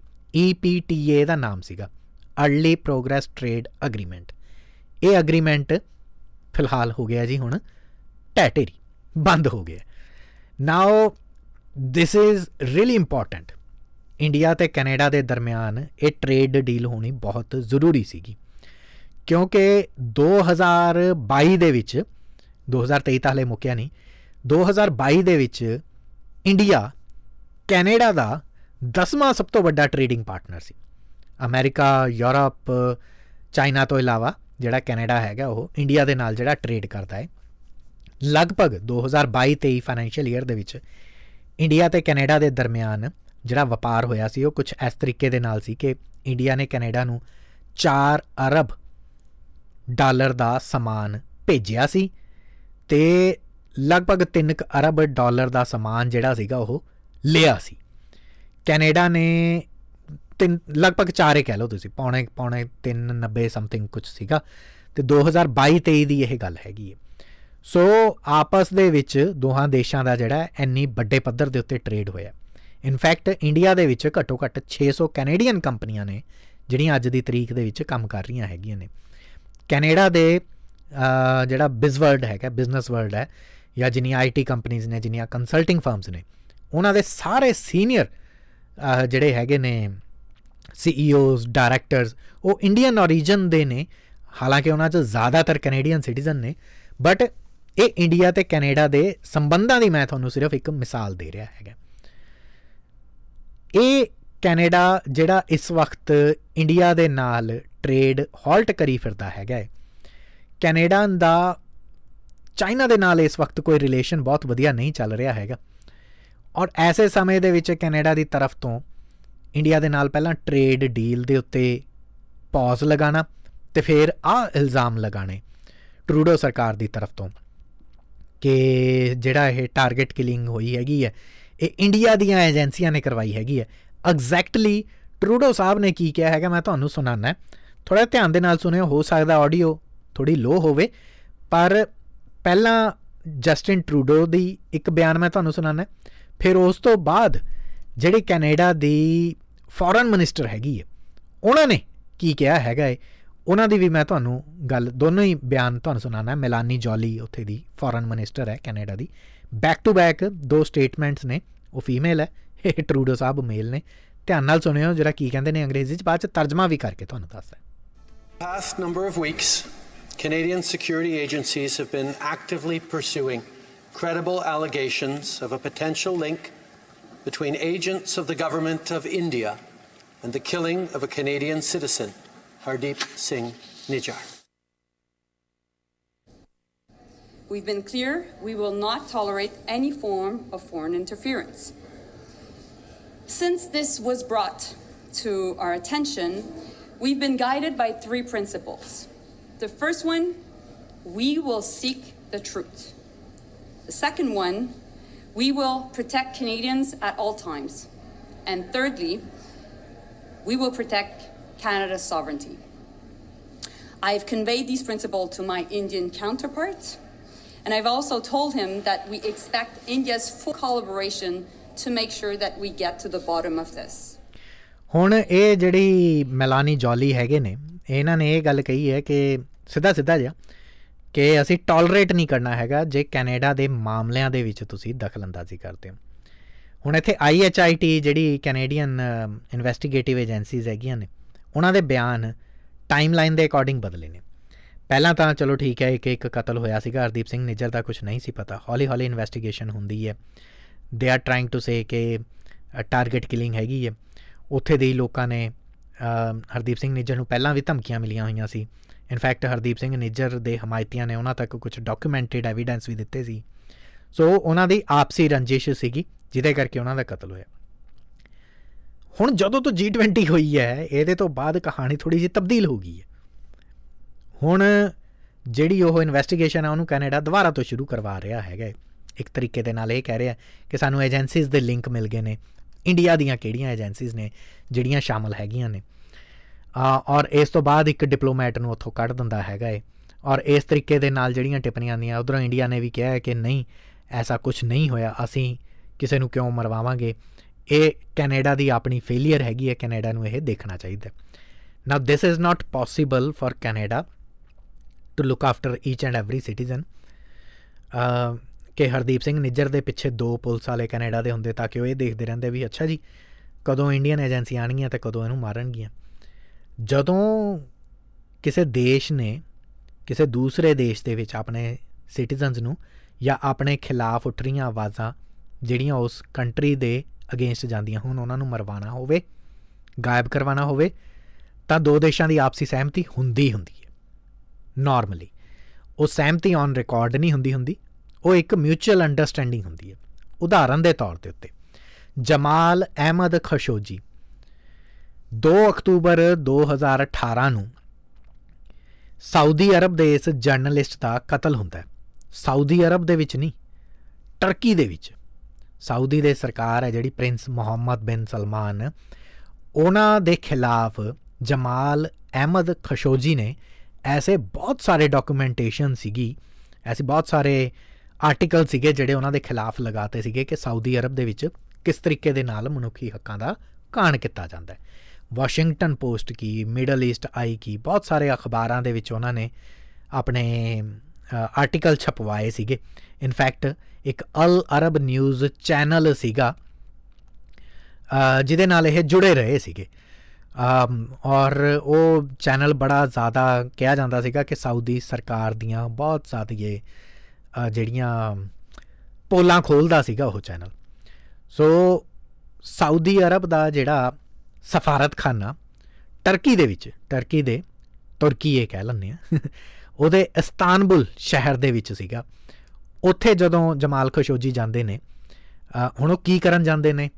ਕਿ ਉਹ ਸਾਊਦੀ ਅਰਬ ਦਾ ਵੀਜ਼ਾ ਲੈਣ ਜਾਂਦੇ ਨੇ? ਜੇ ਵੀਜ਼ਾ ਲੈਣ ਜਾਂਦੇ ਨੇ, ਕਿ ਉਹ ਨਾਗਰਿਕਤਾ ਸਾਊਦੀ ਅਰਬ ਦੀ ਛੱਡ ਦਿੰਦੇ ਨੇ? ਐਸਾ ਬਿਲਕੁਲ ਨਹੀਂ ਹੈਗਾ। ਉਲਟਾ ਸਾਊਦੀ ਅਰਬ ਦੇ ਹੀ ਨਾਗਰਿਕ ਸੀਗੇ, ਪਰ ਸਾਊਦੀ ਅਰਬ ਦੇ ਸਫਾਰਤਖਾਨੇ ਦੇ ਵਿੱਚ ਜਦੋਂ ਜਮਾਲ ਖਸ਼ੋਜੀ ਜਾਂਦੇ ਨੇ ਜਾਂ ਉਹਨਾਂ ਨੂੰ ਬੁਲਾਇਆ ਜਾਂਦਾ ਉਸ ਤੋਂ ਬਾਅਦ ਉਹ ਕਦੇ ਬਾਹਰ ਨਹੀਂ ਆਏ। ਸੋ ਇਸ ਕਿਸਮ ਦੀਆਂ ਖਬਰਾਂ ਲੱਗੀਆਂ ਫਿਰ ਬਹੁਤ ਸਮੇਂ ਬਾਅਦ ਹੌਲੀ ਹੌਲੀ ਹੌਲੀ ਹੌਲੀ ਇਹ ਤੋਂ ਪਰਦਾਫਾਸ਼ ਹੋਇਆ ਕਿ ਅਸਲ 'ਚ ਜਮਾਲ ਖਸ਼ੋਜੀ ਦਾ ਸਫਾਰਤਖਾਨੇ ਦੇ ਅੰਦਰ ਹੀ ਕਤਲ ਕਰਵਾ ਦਿੱਤਾ ਗਿਆ ਸੀ ਤੁਰਕੀ ਦੇ ਸਫਾਰਤਖਾਨੇ ਦੇ ਅੰਦਰ ਇਹਨਾਂ ਦਾ ਕਤਲ ਹੋਇਆ ਸੀ ਤੁਰਕੀ ਆਪਣੇ ਆਪ ਨੂੰ ਇਸ ਗੱਲ ਤੋਂ ਬਾਹਰ ਕੱਢ ਰਿਹਾ ਹੈਗਾ ਤੁਰਕੀ ਨੇ ਸਾਊਦੀ ਅਰਬ ਦਾ ਭਲਾ ਕਰਨਾ ਸੀਗਾ ਸਾਊਦੀ ਅਰਬ ਦੇ ਕਹੇ ਦੇ ਉੱਤੇ ਉਹਨਾਂ ਨੇ ਖਸ਼ੋਜੀ ਨੂੰ ਮਰਵਾ ਵੀ ਦਿੱਤਾ ਹੋਣਾ ਹੈ ਤੇ ਸਾਊਦੀ ਅਰਬ ਦੇ ਨਾਲ ਵੀ ਠੀਕ ਰਹਿ ਗਈ ਗੱਲਬਾਤ ਕਿਉਂਕਿ ਸਾਊਦੀ ਅਰਬ ਨੇ ਆਪਣਾ ਦੁਸ਼ਮਣ ਮਰਵਾਤਾ ਪਲੱਸ ਤੁਰਕੀ ਦੇ ਵਿੱਚ ਜਿੰਨੇ ਸਾਊਦੀ ਅਰਬ ਦੇ ਲੋਕ ਰਹਿ ਰਹੇ ਨੇ ਜਾਂ ਜਿਹੜੇ ਬਿਜ਼ਨਸ ਕਰ ਰਹੇ ਨੇ, ਉਹਨਾਂ ਦੇ ਨਾਲ ਨਾਰਾਜ਼ਗੀ ਵੀ ਨਹੀਂ ਹੋਈ ਹੈਗੀ। ਸਾਊਦੀ ਅਰਬ ਦੇ ਅੰਦਰ ਇਸ ਮਾਮਲੇ ਦਾ ਕੋਈ ਅਸਰ ਇਸ ਕਰਕੇ ਨਹੀਂ ਪੈ ਰਿਹਾ, ਕਿਉਂਕਿ ਉੱਥੇ ਵੈਸੇ ਹੀ ਤੁਸੀਂ ਪ੍ਰਿੰਸ ਦੇ ਸਲਮਾਨ, ਜਿਹੜਾ ਪ੍ਰਿੰਸ ਸਲਮਾਨ, ਜਿਹੜਾ ਉੱਥੋਂ ਦਾ ਕਰਾਊਨ ਪ੍ਰਿੰਸ ਹੈਗਾ, ਉਹਦੇ ਖਿਲਾਫ ਤੁਸੀਂ ਉਦਾਂ ਹੀ ਨਹੀਂ ਜਾ ਸਕਦੇ ਹੈਗੇ। ਸੋ ਇਸ ਤਰੀਕੇ ਦੇ ਨਾਲ ਜਮਾਲ ਖਸ਼ੋਜੀ ਜਦੋਂ ਕਤਲ ਕਰ ਦਿੱਤੇ ਜਾਂਦੇ ਹੈਗੇ ਨੇ, ਤਾਂ ਉਸ ਵਕਤ ਦੁਨੀਆ ਭਰ ਦੇ ਵਿੱਚ ਰੌਲਾ ਪੈਂਦਾ ਕਿਉਂਕਿ ਟਾਈਮ ਮੈਗਜ਼ੀਨ ਦੇ ਕਿਸੇ ਟਾਈਮ ਦੇ ਉੱਤੇ ਇਹਨਾਂ ਨੂੰ ਸਾਲ 2018 ਦਾ ਵੀ ਇੱਕ ਸਾਲ ਸੀਗਾ, ਜਦੋਂ ਟਾਈਮ ਮੈਗਜ਼ੀਨ ਨੇ ਕਿਹਾ ਸੀਗਾ ਕਿ ਦੁਨੀਆ ਦੇ ਵਿੱਚ ਜਿੰਨੇ ਜਰਨਲਿਸਟ ਨੇ, ਉਹਨਾਂ ਦੇ ਵਿੱਚੋਂ ਜਮਾਲ ਖਸ਼ੋਜੀ ਕਿਹੋ ਜਿਹਾ ਬੰਦਾ ਜਿਹੜਾ ਕੰਮ ਕਰ ਰਿਹਾ ਹੈ। ਜਿਹਨੂੰ ਵਾਕਈ ਜਿਹੜਾ ਹੈਗਾ ਹੈ ਕਿ ਇੱਕ ਕਮਾਲ ਦੀ ਪੱਤਰਕਾਰੀ ਕਰਨ ਵਾਲਾ ਜਰਨਲਿਸਟ ਕਿਹਾ ਜਾ ਸਕਦਾ ਦੁਨੀਆ ਦੇ ਵਿੱਚ। ਇਨਫੈਕਟ ਟਾਈਮ ਮੈਗਜ਼ੀਨ ਨੇ ਗਾਰਡੀਅਨ ਆਫ ਦੀ ਟਰੁੱਥ ਯਾਨੀ ਸੱਚ ਦਾ ਰਾਖਾ, ਇੱਕ ਟਾਈਟਲ ਜਮਾਲ ਖਸ਼ੋਜੀ ਨੂੰ ਦਿੱਤਾ ਸੀਗਾ 2018 ਦੀ ਗੱਲ ਹੈਗੀ ਹੈ ਸੋ ਐਸਾ ਜਰਨਲਿਸਟ ਜਿਹੜਾ ਬੇਬਾਕ ਹੋ ਕੇ ਸਾਊਦੀ ਅਰਬ ਦੇ ਕਾਰਨਾਮਿਆਂ ਤੇ ਉੱਤੇ ਜਾਂ ਉੱਥੋਂ ਦੇ ਰਾਜੇ ਦੇ ਕਾਰ ਵਿਹਾਰ ਦੇ ਉੱਤੇ ਜਾਂ ਉੱਥੇ ਕੀ ਕੁਝ ਉੱਥੇ ਅੰਦਰੂਨ ਹਾਲਾਤ ਕੀ ਨੇ, ਉਹਨਾਂ ਦੇ ਉੱਤੇ ਜਦੋਂ ਰਿਪੋਰਟ ਕਰ ਰਿਹਾ ਹੈਗਾ, ਤਾਂ ਸਾਊਦੀ ਅਰਬ ਨੂੰ ਤਕਲੀਫ ਹੁੰਦੀ ਹੈ ਔਰ ਉਸ ਤਕਲੀਫ ਦਾ ਸਾਊਦੀ ਅਰਬ ਜਵਾਬ ਇਸ ਤਰੀਕੇ ਦੇ ਨਾਲ ਦਿੰਦਾ ਹੈ ਕਿ ਜਿਹੜਾ ਸਾਡੇ ਖਿਲਾਫ ਆਵਾਜ਼ ਚੁੱਕੂਗਾ, ਉਹਦੀ ਆਵਾਜ਼ ਬੰਦ ਕਰ ਦਿੱਤੀ ਜਾਏਗੀ। ਔਰ ਇਹ ਕੋਈ ਨਵੀਂ ਗੱਲ ਨਹੀਂ ਹੈਗੀ। ਭਾਰਤ ਨੇ ਹਰਦੀਪ ਸਿੰਘ ਨਿੱਜਰ ਨੂੰ ਮਰਵਾਇਆ ਹੈ ਜਾਂ ਨਹੀਂ, ਮੈਂ ਇੱਥੇ ਇਹ ਨਹੀਂ ਕਹਿ ਰਿਹਾ ਹੈਗਾ। ਪਰ ਜੇ ਮਰਵਾਇਆ ਹੈ, ਤਾਂ ਪਹਿਲੀ ਗੱਲ ਤਾਂ ਇਹ ਹੈ ਕਿ ਕੈਨੇਡਾ ਤੱਕ ਇਹ ਜਾਣਕਾਰੀ ਹੋਣੀ ਚਾਹੀਦੀ ਸੀ, ਜੋ ਕਿ ਕੈਨੇਡਾ ਹੁਣ ਮੁੱਕਰ ਰਿਹਾ ਹੈਗਾ ਦੂਸਰੀ ਗੱਲ, ਜੇ ਕੈਨੇਡਾ ਤੱਕ ਜਾਣਕਾਰੀ ਨਹੀਂ ਵੀ ਸੀ, ਜੇ ਭਾਰਤ ਨੇ ਤਾਂ ਵੀ ਹਰਦੀਪ ਸਿੰਘ ਨਿੱਜਰ ਨੂੰ ਮਰਵਾਇਆ, ਤਾਂ ਭਾਰਤ ਉਹਦੇ ਆਪਣੇ ਇੱਕ ਰੀਜ਼ਨ ਦੇ ਰਿਹਾ ਹੈਗਾ। ਹੁਣ ਇੱਕ ਸ਼ਖਸ ਕਿਸੇ ਕੰਟਰੀ ਦੇ ਲਈ ਐਸੈਟ ਹੋ ਸਕਦਾ ਹੈ ਤੇ ਦੂਸਰੀ ਕੰਟਰੀ ਦੇ ਲਈ ਉਹ ਟੈਰਰਿਸਟ ਵੀ ਹੋ ਸਕਦਾ ਹੈਗਾ ਔਰ ਇਸ ਦੀ ਖੁਦ ਐਗਜ਼ਾਮਪਲ ਕੈਨੇਡਾ ਹੀ ਹੈਗਾ। ਮੈਂਗ ਨਾਮ ਦੀ ਇੱਕ ਲੜਕੀ, ਜਿਹਦਾ ਪੂਰਾ ਨਾਮ ਮੈਂਗ ਵੈਨਜ਼ੋਊ ਹੈ। ਕੈਨੇਡਾ ਦੇ ਵਿੱਚ ਪੜ੍ਹਦੀ ਹੈ, ਰਹਿੰਦੀ ਹੈ ਔਰ ਕਾਰੋਬਾਰ ਆਪਣਾ ਵਧਾਉਂਦੀ ਹੈ। ਹੁਣ ਜੇ ਤੁਸੀਂ ਇਸ ਨਾਮ ਦੇ ਨਾਲ ਜਾਣੂ ਨਹੀਂ ਹੈਗੇ ਤਾਂ ਮੈਂ ਤੁਹਾਨੂੰ ਇਹ ਦੱਸ ਦਿਆਂ ਕਿ ਦੁਨੀਆ ਦੀਆਂ ਸਭ ਤੋਂ ਵੱਡੀਆਂ ਟੈਲੀਕਾਮ ਕੰਪਨੀਆਂ ਦੇ ਵਿੱਚੋਂ ਇੱਕ ਹੁਆਵੇ ਉਹਦੀ ਸੀਐਫਓ ਸੀਗੀ ਮੈਂਗ ਵੈਨਜ਼ੋ ਅੱਛਾ, ਸਿਰਫ ਸੀਐਫਓ ਯਾਨੀ ਚੀਫ ਫਾਈਨੈਂਸ਼ੀਅਲ ਆਫੀਸਰ ਹੋਣਾ ਇਹਨਾਂ ਦਾ ਕਾਫੀ ਨਹੀਂ ਸੀ। ਜਿਹੜਾ ਹੁਆਵੇ ਦਾ ਓਨਰ ਹੈ, ਉਹਦੀ ਇਹ ਕੁੜੀ ਹੈ। ਕੈਨੇਡਾ ਦੇ ਵਿੱਚ ਪੜ੍ਹਾਈ ਕਰਨ ਤੋਂ ਬਾਅਦ ਆਪਣਾ ਬਿਜ਼ਨਸ ਚਲਾ ਰਹੀ ਹੈਗੀ ਔਰ ਕੈਨੇਡਾ ਦੇ ਵਿੱਚ ਚੰਗਾ ਕੰਮਕਾਜ ਤੋਰਿਆ ਹੋਇਆ ਔਰ ਅਕਸਰ ਇਹਨਾਂ ਦਾ ਆਣਾ ਜਾਣਾ ਦੁਨੀਆ ਦੇ ਇੱਧਰ, ਉੱਧਰ ਇੱਧਰ, ਉੱਧਰ ਹੁੰਦਾ ਰਹਿੰਦਾ ਹੈਗਾ ਏ। ਕਦੇ ਹਾਂਗਕਾਂਗ ਤੋਂ ਕੈਨੇਡਾ ਤੇ, ਕਦੇ ਕੈਨੇਡਾ ਤੋਂ ਅਮਰੀਕਾ ਤੇ, ਕਦੇ ਦੂਸਰੀਆਂ ਕੰਟਰੀਜ਼ ਦੇ ਵਿੱਚ। ਇਨਫੈਕਟ 1 ਦਸੰਬਰ ਤੇ 2018 ਨੂੰ ਜਦੋਂ ਇਹ ਮੈਕਸੀਕੋ ਕੋਸਟਾਰੀਕਾ ਅਰਜنٹੀਨਾ ਫਰਾਂਸ ਇਹਨਾਂ ਅਲੱਗ-ਅਲੱਗ ਦੇਸ਼ਾਂ, ਅਲੱਗ-ਅਲੱਗ ਸ਼ਹਿਰਾਂ ਦੇ ਵਿੱਚੋਂ ਆਪਣੀ ਟ੍ਰੇਡ ਡੀਲ ਕਰਕੇ ਵਾਪਸ ਕੈਨੇਡਾ ਜਾ ਰਹੀ ਸੀਗੀ। ਤਾਂ ਕੈਨੇਡਾ ਦੇ ਵੈਨਕੂਵਰ ਇੰਟਰਨੈਸ਼ਨਲ 에ਅਰਪੋਰਟ ਦੇ ਉੱਤੇ ਇਹਨਾਂ ਨੂੰ ਗ੍ਰਿਫਤਾਰ ਕਰ ਲੈਂਦੀ ਹੈ ਕੈਨੇਡਾ ਦੀ ਪੁਲਿਸ। ਇਹ ਕਹਿ ਕੇ ਕਿ ਤੁਸੀਂ ਸਾਡੇ ਦੇਸ਼ ਦੇ ਖਿਲਾਫ ਇੱਕ ਸਾਜ਼ਿਸ਼ ਰਚ ਰਹੇ ਹੈਗੇ ਹੋ। ਚਾਈਨਾ ਨੂੰ ਜਦੋਂ ਇਹ ਗੱਲ ਪਤਾ ਚੱਲਦੀ ਹੈਗੀ ਹੈ ਕਿ ਚਾਈਨੀਜ਼ origin ਦੀ ਔਰ ਚਾਈਨਾ ਦੇ ਨਾਗਰਿਕ ਜਿਹੜੇ ਹੁਆਵੇ ਦੇ ਐਗਜ਼ੈਕਟਿਵ ਨੇ, ਉਹਨਾਂ ਦੀ ਧੀ ਨੂੰ ਕੈਨੇਡਾ ਨੇ ਇਸ ਤਰੀਕੇ ਦੇ ਨਾਲ ਗ੍ਰਿਫਤਾਰ ਕੀਤਾ ਤਾਂ ਚਾਈਨਾ ਕੀ ਕਰਦਾ ਹੈ 10 ਦਸੰਬਰ ਨੂੰ ਕੈਨੇਡਾ ਦੇ ਡਿਪਲੋਮੈਟ ਨੇ ਜਿਹੜੇ ਮਾਈਕਲ ਕੋਵਰਿਗ ਤੇ ਉੱਥੋਂ ਦੇ ਐਂਟਰਪ੍ਰੈਨਰ ਨੇ, ਮਾਈਕਲ ਸਪੇਅਰ, ਉਹਨਾਂ ਨੂੰ ਗ੍ਰਿਫਤਾਰ ਕਰ ਲੈਂਦਾ ਹੈਗਾ। ਸੋ ਇਹ ਚਾਈਨਾ ਆਪਣੀ ਤੌਰ ਦੇ ਉੱਤੇ ਜਵਾਬ ਦਿੰਦਾ ਹੈ। ਪਹਿਲੀ ਵਾਰ ਨਹੀਂ ਹੋਇਆ ਹੈਗਾ ਕਿ ਕੈਨੇਡਾ ਨੇ ਕਿਸੇ ਦੂਸਰੇ ਦੇਸ਼ ਦੇ ਨਾਗਰਿਕ ਨੂੰ ਗ੍ਰਿਫਤਾਰ ਕੀਤਾ ਹੋਵੇ। ਜਾਂ ਪਹਿਲੀ ਵਾਰ ਨਹੀਂ ਹੋਇਆ ਹੈਗਾ ਕਿ ਕੈਨੇਡਾ ਦੀ ਸੋਇਲ ਦੇ ਉੱਤੇ ਹਰਦੀਪ ਸਿੰਘ ਨਿੱਜਰ ਦਾ ਕਤਲ ਹੋਇਆ ਹੋਵੇ ਪਹਿਲਾਂ ਵੀ ਬਹੁਤ ਸਾਰੇ ਕਤਲ ਹੋਏ ਨੇ। ਉਹ ਕੈਨੇਡਾ ਦੇ ਸਿਟੀਜ਼ਨ ਵੀ ਨੇ ਉਹਨਾਂ 'ਚ ਕੁਝ ਦੂਸਰੀਆਂ ਕੰਟਰੀਜ਼ ਦੇ ਵੀ ਸਿਟੀਜ਼ਨ ਨੇ। ਔਰ ਕੈਨੇਡਾ ਨੇ ਬਕਾਇਦਾ ਉਹਨਾਂ ਦਾ ਸਾਥ ਵੀ ਦਿੱਤਾ ਹੈਗਾ। ਹੁਣ ਜਦੋਂ ਕੈਨੇਡਾ ਨੇ ਮੈਂਗ ਵੈਨਜ਼ੂਈ ਨੂੰ ਗ੍ਰਿਫਤਾਰ ਕੀਤਾ, ਇਹ ਕਹਿ ਕੇ ਕਿ ਤੁਸੀਂ ਸਾਡੇ ਜਿਹੜਾ ਇਹ ਸਾਡੀ ਸੀਕ੍ਰੀਟ ਜਿਹੜੇ ਡਾਕੂਮੈਂਟਸ ਹੈਗੇ ਨੇ, ਉਹਨੂੰ ਤੁਸੀਂ ਚੀਨ ਤੱਕ ਦੇ ਕੇ ਜਾ ਰਹੇ ਹੈਗੇ ਹੋ। ਕੈਨੇਡਾ ਦੀ ਸੋਵਰੈਨਿਟੀ ਕੈਨੇਡਾ ਦੀ ਸੀਕ੍ਰੇਸੀ ਸੀਕ੍ਰੇਸੀ ਇੰਡੀਆ ਦੀ ਸੋਵਰੈਨਿਟੀ ਇੰਡੀਆ ਦੀ ਸੀਕ੍ਰੇਸੀ ਸੀਕ੍ਰੇਸੀ ਨਹੀਂ ਹੈਗੀ। ਇਹ ਇਹ ਵੀ ਇੱਕ ਦੋਰਾ ਚਰਿੱਤਰ ਹੈਗਾ ਨਾ, ਕਿ ਜੋ ਇੰਡੀਆ ਨੂੰ ਲੱਗਦਾ ਹੈਗਾ ਕਿ ਕੋਈ ਸ਼ਖਸ, ਕੋਈ ਬੰਦਾ ਉਹਨਾਂ ਦੇ ਖਿਲਾਫ ਜਾ ਰਿਹਾ। ਤਾਂ ਇੰਡੀਆ ਨੇ ਉਹਨੂੰ ਉਹਨੂੰ ਗ੍ਰਿਫਤਾਰ ਕਰਵਾਇਆ ਜਾਂ ਕਤਲ ਕਰਵਾਇਆ। ਇਸ ਗੱਲ ਤੋਂ ਬਿਲਕੁਲ ਇਨਕਾਰ ਨਹੀਂ ਹੋ ਸਕਦਾ ਹੈਗਾ ਕਿ ਇੰਡੀਆ ਨੇ ਨਹੀਂ ਕਰਵਾਇਆ ਹੋਵੇਗਾ ਆਪਾਂ 100% ਵੀ ਮੰਨ ਕੇ ਚੱਲ ਸਕਦੇ ਹਾਂ ਕਿ ਇੰਡੀਆ ਨੇ ਕਰਵਾਇਆ। ਹਰਦੀਪ ਸਿੰਘ ਨਿੱਜਰ ਦਾ ਕਤਲ ਕਰਵਾਇਆ। ਠੀਕ ਹੈ। ਪਰ ਫਿਰ ਵਾਟ ਅਬਾਊਟ ਦੋਜ਼ ਐਲੀਗੇਸ਼ਨਸ ਜਿਹੜੇ ਕੈਨੇਡਾ ਤੇ ਲੱਗਦੇ ਰਹੇ ਹੈਗੇ ਨੇ? ਮਾਈਕਲ ਸਪੇਵਰ ਤੇ ਮਾਈਕਲ ਕੋਵਰੇਜ ਦੁੱਧ ਦੇ ਧੋਤੇ ਹੋਏ ਨਹੀਂ ਸੀਗੇ। ਐਸਾ ਕੀ ਹੋ ਗਿਆ ਕਿ ਮੈਂਗ ਦੀ ਗ੍ਰਿਫਤਾਰੀ ਤੋਂ 9 ਦਿਨਾਂ ਦੇ ਅੰਦਰ ਅੰਦਰ ਇਹ ਦੋ ਕੈਨੇਡੀਅਨ ਲੋਕਾਂ ਨੂੰ ਚਾਈਨਾ ਨੇ ਅਰੈਸਟ ਕਰ ਲਿਆ ਔਰ ਸਿਰਫ ਇਹਨਾਂ ਨੂੰ ਦੋਹਾਂ ਨੂੰ ਹੀ ਕਿਉਂ? ਕਿਉਂਕਿ ਕੈਨੇਡਾ ਦੇ ਜਿਹੜੇ ਵਸਨੀਕ ਹੈਗੇ ਨੇ ਆ ਕੈਨੇਡਾ ਦੇ ਜਿਹੜੇ ਸਿਟੀਜ਼ਨ ਨੇ ਜਾਂ ਜਿਹੜੇ ਐਂਟਰਪ੍ਰੀਨਿਓਰ ਹੋਣਗੇ, ਹਜ਼ਾਰਾਂ ਦੀ ਗਿਣਤੀ ਦੇ ਵਿੱਚ ਚਾਈਨਾ ਰੋਜ਼ ਆਉਂਦੇ ਜਾਂਦੇ ਨੇ ਟਰੈਵਲ ਕਰਦੇ ਨੇ, ਵਪਾਰ ਚੱਲਦਾ ਹੈ, ਤਾਈਵਾਨ ਦੇ ਨਾਲ ਚੱਲਦਾ ਹੈ ਹਾਂਗਕਾਂਗ ਦੇ ਨਾਲ ਚੱਲਦਾ ਹੈ, ਚਾਈਨਾ ਦੇ ਅਲੱਗ-ਅਲੱਗ ਸ਼ਹਿਰਾਂ ਦੇ ਵਿੱਚ ਚੱਲਦਾ ਹੈਗਾ ਗ੍ਰਿਫਤਾਰ ਕਰਨ ਨੂੰ ਉਹਨਾਂ ਨੂੰ ਵੀ ਕੀਤਾ ਜਾ ਸਕਦਾ ਮੈਂ ਦੱਸਦਾ ਤੁਹਾਨੂੰ ਅਸਲ ਦੇ ਵਿੱਚ ਕਹਾਣੀ ਕੀ ਹੈ।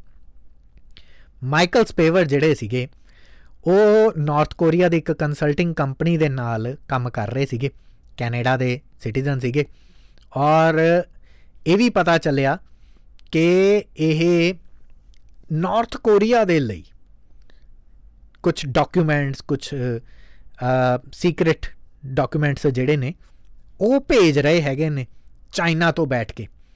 ਮਾਈਕਲ ਕੋਵਰਿਗ ਜਿਹੜੇ ਹੈਗੇ ਨੇ, ਹਾਲਾਂਕਿ ਨਾਰਥ ਕੋਰੀਆ ਤੋਂ ਚਾਈਨਾ ਨੂੰ ਕੋਈ ਤਕਲੀਫ ਨਹੀਂ ਹੈਗੀ ਬਟ ਸੀਕ੍ਰੀਟ ਡਾਕੂਮੈਂਟ ਚਾਈਨਾ ਦੇ ਵਿੱਚ ਹੀ ਬੈਠ ਕੇ ਜਿਹੜੇ ਨੇ, ਇੱਕ ਕੈਨੇਡੀਅਨ ਸਿਟੀਜ਼ਨ ਜਿਹੜਾ ਹੈਗਾ, ਉਹ ਨਾਰਥ ਕੋਰੀਆ ਨੂੰ ਦੇ ਰਿਹਾ।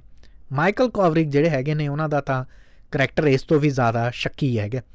ਕੈਨੇਡਾ ਦੇ ਵਿੱਚ ਡਿਪਲੋਮੈਟ ਰਹਿ ਚੁੱਕਿਆ ਬੰਦਾ। ਜੀਓਪੋਲਿਟੀਕਲ ਐਨਾਲਿਸਟ ਹੈਗਾ, ਪੂਰੀ ਦੁਨੀਆ ਦੀ ਸਿਆਸਤ ਦੇ ਉੱਤੇ ਚੰਗੀ ਨਜ਼ਰ ਰੱਖਦਾ ਹੈ। ਇੰਟਰਨੈਸ਼ਨਲ ਕ੍ਰਾਈਸਿਸ ਗਰੁੱਪ ਦਾ ਇਹ ਐਡਵਾਈਜ਼ਰ ਹੈ। What is International Crisis Group ICJ ਕਿਹਾ ਜਾਂਦਾ ਇਹਨੂੰ।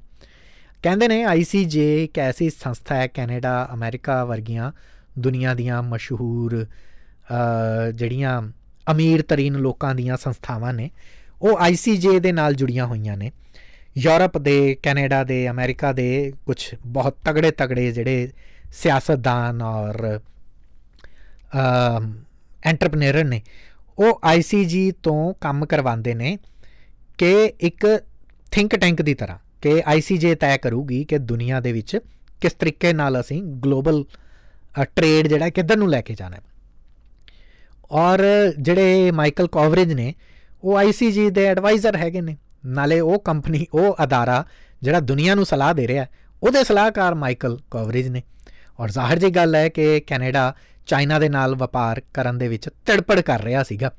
ਔਰ ਸਿਰਫ ਇੰਨਾ ਹੀ ਨਹੀਂ ਇਨਫੈਕਟ ਮਾਈਕਲ ਕੋਵਰੇਜ ਨੇ ਕੈਨੇਡਾ ਦੇ ਟ੍ਰੇਡ ਮਿਨਿਸਟਰੀ ਹੈ ਜਿਹੜੀ, ਉਹਦੇ ਵਿੱਚ ਵੀ ਕੰਮ ਕੀਤਾ। ਲਗਭਗ ਇੱਕ ਦਹਾਕਾ, ਇੱਕ 10 ਸਾਲ ਉਹਨਾਂ ਨੇ ਫੋਰਨ ਸਰਵਿਸ ਆਫੀਸਰ ਦੇ ਤੌਰ ਤੇ ਉੱਤੇ ਉਹ ਚ ਕੰਮ ਕੀਤਾ so he knows ins and outs ਕਿ ਕੈਨੇਡਾ ਨੇ ਟ੍ਰੇਡ ਕਿਹਦੇ ਨਾਲ ਕਰਨਾ ਕਿਹਦੇ ਨਾਲ ਨਹੀਂ ਕਰਨਾ ਹੈਗਾ, ਕਿੱਥੇ ਕੀ ਹੋ ਸਕਦਾ ਹੈਗਾ।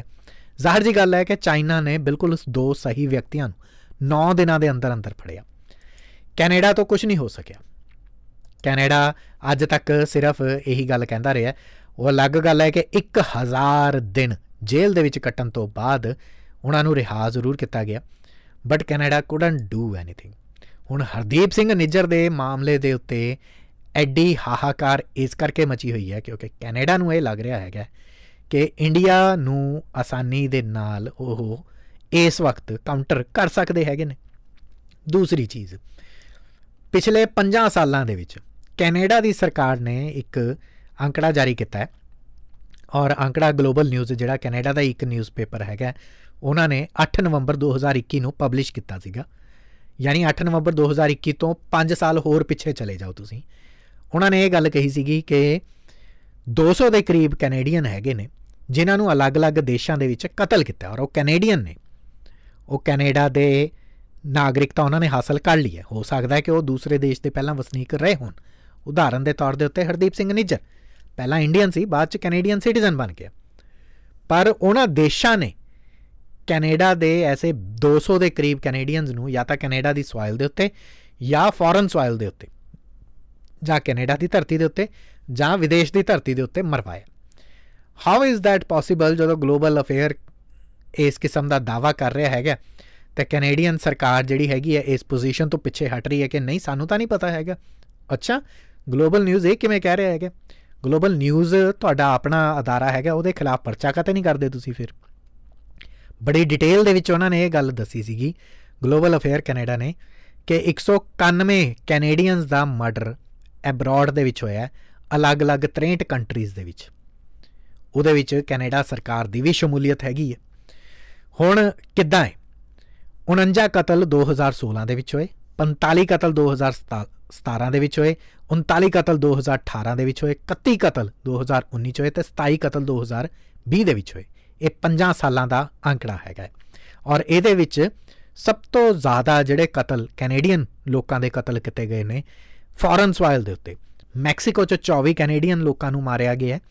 ਅਮਰੀਕਾ ਦੇ ਵਿੱਚ ਜਿਹੜਾ ਕੈਨੇਡਾ ਦੇ ਨਾਲ ਕੰਧ ਸਾਂਝੀ ਕਰਦਾ ਹੈ, ਕੈਨੇਡਾ ਦੇ 20 ਸਿਟੀਜ਼ਨਸ ਦਾ ਕਤਲ ਉੱਥੇ ਹੋਇਆ ਹੈਗਾ, ਜਿਹਦੇ 'ਚ ਕੈਨੇਡਾ ਵੀ ਇਨਵੋਲਵ ਸੀ, ਆ ਕੈਨੇਡਾ ਨੂੰ ਪਤਾ ਸੀ ਡਾਇਰੈਕਟਲੀ ਆ ਇਨਡਾਇਰੈਕਟਲੀ 15 ਦਾ ਕਤਲ ਜਮਾਈਕਾ ਦੇ ਵਿੱਚ ਹੋਇਆ ਹੈ 11 ਦਾ ਕਤਲ ਫਿਲੀਪੀਨਸ ਹੋਇਆ ਤੇ 10 ਦਾ ਕਤਲ ਬੁਰਕੀਨਾ ਫਾਸੋ ਜਿੱਥੇ ਸਭ ਤੋਂ ਜ਼ਿਆਦਾ ਇਸ ਵਕਤ ਅਫਰੀਕਾ ਦਾ ਇੱਕ ਦੇਸ਼ ਹੈਗਾ, ਵੈਸਟ ਦੇ ਵਿੱਚ ਪੈਂਦਾ ਬਹੁਤ ਜ਼ਿਆਦਾ ਜਿੰਨੇ ਵੀ ਅੱਤਵਾਦੀਆਂ ਦੇ ਸਰਗਨਾ ਹੈਗੇ ਨੇ, ਸਾਰੇ ਉੱਥੇ ਜਾ ਕੇ ਲੁਕ ਜਾਂਦੇ ਨੇ। ਕੋਈ ਕੰਟਰੋਲ ਨਹੀਂ ਉਸ ਕੰਟਰੀ ਦੇ ਵਿੱਚ। In fact Dominican Republic Guyana Pakistan Kenya Trinidad Tobago Barbados ਵਰਗੇ ਛੋਟੇ-ਛੋਟੇ ਟਾਪੂ ਮੁਲਕ ਆ, ਗਰੀਬ ਮੁਲਕ, ਔਰ 6 ਕਤਲ ਇੰਡੀਆ ਦੀ ਧਰਤੀ ਤੇ ਹੋਏ ਨੇ। ਕੈਨੇਡੀਅਨ ਸਿਟੀਜ਼ਨਸ ਦੇ। ਹੁਣ ਇੱਕ ਹੋਰ ਤੁਹਾਨੂੰ ਮੈਂ ਖਾਸ ਗੱਲ ਦੱਸਦਾ। ਕੈਨੇਡਾ ਦੀ ਟਿਸ ਅੱਜ ਦੀ ਤਰੀਕ ਦੇ ਵਿੱਚ ਰਸ਼ੀਆ ਦੇ ਨਾਲ ਹੈਗੀ ਹੈ ਰਸ਼ੀਆ ਦੇ ਨਾਲ ਕੈਨੇਡਾ ਸਭ ਤੋਂ ਜ਼ਿਆਦਾ ਚੌੜਾ ਹੋ ਕੇ ਕਹਿ ਰਿਹਾ ਹੈਗਾ ਕਿ ਰਸ਼ੀਆ ਦੇ ਨਾਲ ਟ੍ਰੇਡ ਸੈਂਕਸ਼ਨਸ ਲੱਗਣੇ ਚਾਹੀਦੇ ਹੈਗੇ ਨੇ। ਜਿੰਨੇ ਵੀ ਕਤਲ ਹੋਏ ਨੇ ਕੈਨੇਡੀਅਨ ਸਿਟੀਜ਼ਨਸ ਦੇ, ਉਹਨਾਂ ਚੋਂ ਇੱਕ ਵੀ ਕਤਲ ਰਸ਼ੀਆ ਦੀ ਸੋਇਲ ਦੇ ਉੱਤੇ ਨਹੀਂ ਹੋਇਆ। ਯਾਨੀ ਰੂਸ ਨੇ ਆਪਣੀ ਧਰਤੀ ਦੇ ਉੱਤੇ ਕਿਸੇ ਵੀ ਕੈਨੇਡੀਅਨ ਦਾ ਕਤਲ ਨਹੀਂ ਹੋਣ ਦਿੱਤਾ ਹੈਗਾ। ਜਾਂ ਫਿਰ ਨਹੀਂ ਹੋਇਆ ਜਾਂ ਹੋ ਨਹੀਂ ਸਕਦਾ ਹੈਗਾ, ਕਿਉਂਕਿ ਰਸ਼ੀਆ ਦਾ ਇੰਟੈਲੀਜੈਂਸ ਇੰਨਾ ਸਟਰੋਂਗ ਹੈਗਾ। ਪਰ ਬਾਵਜੂਦ ਕੈਨੇਡਾ ਨੂੰ ਰੂਸ ਤੋਂ ਇੰਨੀ ਤਕਲੀਫ ਕਿਉਂ ਹੈ? ਔਰ ਇਹਦਾ G20 ਦੇ ਨਾਲ ਲਿੰਕ ਕੀ ਹੈ? ਮੈਂ ਤੁਹਾਨੂੰ ਦੱਸਦਾ ਇਸ G20 ਦੇ ਵਿੱਚ ਜਦੋਂ ਡੈਕਲੇਰੇਸ਼ਨ ਸਾਈਨ ਹੋਣੀ ਸੀਗੀ ਕਿਸੇ ਵੀ G20 ਦੇ ਵਿੱਚ ਡੈਕਲੇਰੇਸ਼ਨ ਸਾਈਨ ਕੀਤੀ ਜਾਂਦੀ ਹੈ ਗਰੁੱਪ ਆਫ 20 ਨੇ। ਡੈਕਲੇਰੇਸ਼ਨ ਦਾ ਮਤਲਬ ਇਹ ਹੁੰਦਾ ਹੈ ਕਿ ਉਹ ਜਿਹੜੀ ਸੌਂ ਹੈ, ਉਹ ਜਿਹੜਾ ਅਹਿਦ, ਉਹ 20 ਮੁਲਕਾਂ ਦੀ ਤਰਫ ਤੋਂ ਚੁੱਕਿਆ ਜਾ ਰਿਹਾ ਉਸ ਅਹਿਦ ਦੇ ਉੱਤੇ ਉਹ ਕੰਮ ਕਰਨਗੇ। ਉਹ ਜਿਹੜਾ ਜਿਹੜੀ ਇੱਕ ਸਟ੍ਰੈਟਜੀ ਹੈ, ਉਹ ਸਾਰੀਆਂ 20 ਮੁਲਕ ਉਹਦੇ, ਉਸ ਸਟ੍ਰੈਟਜੀ ਤੋਂ ਸਹਿਮਤ ਹੈਗੇ ਨੇ। ਬਾਲੀ ਦੇ ਵਿੱਚ ਇੱਕ ਡੈਕਲੇਰੇਸ਼ਨ ਜਿਹੜੀ ਸਾਈਨ ਹੋਈ ਸੀ, ਉਹਦੇ ਵਿੱਚ ਇਹ ਗੱਲ ਕਹੀ ਗਈ ਸੀਗੀ, ਉਸ ਉਹਨਾਂ ਦਿਨਾਂ ਦੇ ਵਿੱਚ, ਯਾਨੀ ਪਿਛਲੇ ਸਾਲ, ਰਸ਼ੀਆ ਤੇ ਯੂਕਰੇਨ ਦਾ ਜਿਹੜਾ ਕਨਫਲਿਕਟ ਸੀ, ਉਹ ਤਾਜ਼ਾ-ਤਾਜ਼ਾ ਸ਼ੁਰੂ ਹੋਇਆ ਸੀ। ਔਰ ਉਦੋਂ ਜਿਹੜੀ ਡੈਕਲੇਰੇਸ਼ਨ ਸਾਈਨ ਕਰਵਾਈ ਗਈ ਸੀਗੀ, ਉਹਦੇ ਵਿੱਚ ਇੰਡੋਨੇਸ਼ੀਆ ਦੇ ਅੰਦਰ, ਤਾਂ ਅਮਰੀਕਾ, ਕੈਨੇਡਾ, ਇੰਗਲੈਂਡ ਤੇ ਨਾਟੋ ਜਿਹੜੇ ਸਪੋਰਟਰ ਨੇ, ਉਹਨਾਂ ਨੇ ਇਹ ਕਰਵਾਈ ਸੀਗੀ ਕਿ ਰਸ਼ੀਆ ਨੇ ਯੂਕਰੇਨ ਦੇ ਅੰਦਰ ਅਟੈਕ ਕੀਤਾ ਹੈ ਤੇ ਇਸ ਦੇ ਲਈ ਰਸ਼ੀਆ ਜਿਹੜਾ ਹੈਗਾ, ਉਸ ਦੇ ਨਾਲ ਸੈਂਕਸ਼ਨਸ ਲਗਾਏ ਜਾਣੇ ਚਾਹੀਦੇ ਨੇ। ਸਿਰਫ ਰਸ਼ੀਆ ਨੇ ਇਤਰਾਜ਼ ਕੀਤਾ ਸੀਗਾ। ਉਸ ਡੈਕਲੇਰੇਸ਼ਨ ਦੇ ਉੱਤੇ ਬਹੁਤ ਸਾਰੀਆਂ ਤਿੰਨ ਪੰਜ ਹੋਈਆਂ ਸੀਗੀਆਂ। ਔਰ ਇਨਫੈਕਟ ਇਹ ਵੀ ਕਹਿਤਾ ਸੀਗਾ ਕੈਨੇਡਾ ਨੇ ਇੰਡੋਨੇਸ਼ੀਆ ਨੂੰ ਕਿ ਜੇ ਰਸ਼ੀਅਨ ਪ੍ਰੈਜ਼ੀਡੈਂਟ ਵਲਾਦੀਮੀਰ ਪੁਤਿਨ ਬਾਲੀ ਪਹੁੰਚਦੇ ਨੇ ਪਿਛਲੇ ਸਾਲ ਦੇ G20 ਸਮਿਟ 'ਚ ਜਿਹੜਾ ਇੰਡੋਨੇਸ਼ੀਆ ਹੋਸਟ ਕਰ ਰਿਹਾ ਸੀ, ਤਾਂ ਉਹਨਾਂ ਨੂੰ ਉੱਥੇ ਹੀ ਗ੍ਰਿਫਤਾਰ ਕਰ ਲਿਆ ਜਾਵੇ ਤੇ ਕੈਨੇਡਾ ਦੇ ਸਪੁਰਦ ਕਰ ਦਿੱਤਾ ਜਾਵੇ। ਹਾਲਾਂਕਿ ਇੰਡੋਨੇਸ਼ੀਆ ਨੇ ਇਹ ਕਰਨ ਤੋਂ ਮਨਾ ਕਰਤਾ ਸੀਗਾ। ਉਹ ਕਹਿੰਦੇ, ਅਵਲ ਤਾਂ ਉਹ ਨਹੀਂ ਆ ਰਹੇ ਜੇ ਆ ਵੀ ਗਏ ਤਾਂ ਅਸੀਂ ਗ੍ਰਿਫਤਾਰ ਤਾਂ ਬਹੁਤ ਦੂਰ ਦੀ ਗੱਲ ਹੈ ਤੁਹਾਨੂੰ ਕਿਵੇਂ ਸਪੁਰਦ ਕਰ ਦਾਂਗੇ? ਤੁਸੀਂ ਕਿਵੇਂ ਕਹਿ ਸਕਦੇ ਹੋ? ਸੈਕੰਡ ਥਿੰਗ ਇਸੇ ਸਾਲ ਦਾ ਦਬਾਅ ਇਸ ਸਾਲ ਇੰਡੀਆ ਦੇ ਉੱਤੇ ਕੈਨੇਡਾ ਤੇ ਅਮਰੀਕਾ ਨੇ ਫੇਰ ਬਣਾਇਆ ਸੀਗਾ। ਇਨਫੈਕਟ ਯੂਕੇ ਵੀ ਸ਼ਾਮਲ ਸੀਗਾ ਉਹਦੇ ਵਿੱਚ। ਫਰਾਂਸ ਨੇ ਬਹੁਤ ਵੱਡਾ ਦਬਾਅ ਪਾਇਆ ਸੀਗਾ। ਇਟਲੀ ਨੇ ਦਬਾਅ ਪਾਇਆ ਸੀਗਾ। ਤੇ ਇਹ ਕਿਹਾ ਸੀਗਾ ਕਿ ਇਸ ਡੈਕਲੇਰੇਸ਼ਨ ਦੇ ਵਿੱਚ ਜਿਹੜੀ ਨਵੀਂ ਦਿੱਲੀ ਡੈਕਲੇਰੇਸ਼ਨ ਹੈ, ਇਹਦੇ ਵਿੱਚ ਵੀ ਬਾਲੀ ਵਾਲੀ ਡੈਕਲੇਰੇਸ਼ਨ ਨੂੰ ਰਿਪੀਟ ਕੀਤਾ ਜਾਵੇ। ਇਨਫੈਕਟ ਉਹਦੇ ਤੋਂ ਅੱਗੇ ਚੱਲ ਕੇ ਸੈਂਕਸ਼ਨਸ ਲਗਾਏ ਜਾਣ। ਇੰਡੀਆ ਨੇ ਇਸ ਡੈਕਲੇਰੇਸ਼ਨ ਨੂੰ ਬਹੁਤ ਡਿਪਲੋਮੈਟਿਕਲੀ ਲਿਖਿਆ। 8 ਪੈਰੇ ਸੀਗੇ। 8 ਚੋਂ 7 ਪੈਰਿਆਂ ਦੇ ਅੰਦਰ ਯੂਕਰੇਨ ਕਨਫਲਿਕਟ ਦੀ ਗੱਲ ਹੋਈ ਹੈ। ਮਾਈਂਡ ਇਟ ਯੂਕਰੇਨ ਕਨਫਲਿਕਟ ਦੀ ਗੱਲ ਹੋਈ ਹੈ। ਉਹਦੇ 'ਚ ਰਸ਼ੀਆ ਵਰਡ ਕਿਤੇ ਵੀ ਵਰਤਿਆ ਨਹੀਂ ਗਿਆ ਕਿ ਯੂਕਰੇਨ ਦੇ ਅੰਦਰ ਜੋ ਕੁਝ ਹੋ ਰਿਹਾ, ਅਸੀਂ ਉਹਦੀ ਨਿੰਦਿਆ ਕਰਦੇ ਹੈਗੇ ਆ ਯੂਕਰੇਨ ਦੇ ਵਿੱਚ ਮਨੁੱਖੀ ਅਧਿਕਾਰਾਂ ਦਾ ਕਤਲ ਨਹੀਂ ਹੋਣਾ ਚਾਹੀਦਾ। ਯੂਕਰੇਨ ਦੇ ਆਮ ਨਾਗਰਿਕਾਂ ਦੀ ਜਿਹੜੀ ਹੈ ਸੁਰੱਖਿਆ ਹੋਣੀ ਚਾਹੀਦੀ ਹੈਗੀ ਹੈ, ਬਲਾ ਬਲਾ ਬਲਾ ਬਲਾ ਬਲਾ। ਬਟ ਦੇ ਵਾਜ਼ਨਟ ਅ ਸਿੰਗਲ ਮੈਂਸ਼ਨ ਕਿ ਇਹ ਰੂਸ ਕਰਵਾ ਰਿਹਾ ਹੈਗਾ ਜਾਂ ਰੂਸ ਦੇ ਇਸ਼ਾਰੇ ਤੇ ਹੋ ਰਿਹਾ ਹੈਗਾ। ਐਸਾ ਬਿਲਕੁਲ ਵੀ ਨਹੀਂ ਲਿਖਿਆ ਗਿਆ। ਡਿਪਲੋਮੈਟਿਕਲੀ ਇਹ ਇੰਡੀਆ ਦੀ ਕਾਮਯਾਬੀ ਸੀਗੀ। ਔਰ ਡਿਪਲੋਮੈਟਿਕਲੀ ਇਹ ਕੈਨੇਡਾ ਦਾ ਇੱਕ ਫੇਲਿਅਰ ਸੀ ਜਿਸ ਨੂੰ ਕੈਨੇਡਾ ਕਰਵਾਉਣਾ ਚਾਹੁੰਦਾ ਸੀ ਭਾਰਤ ਦੇ ਉੱਤੇ ਦਬਾਅ ਪਵਾ ਕੇ।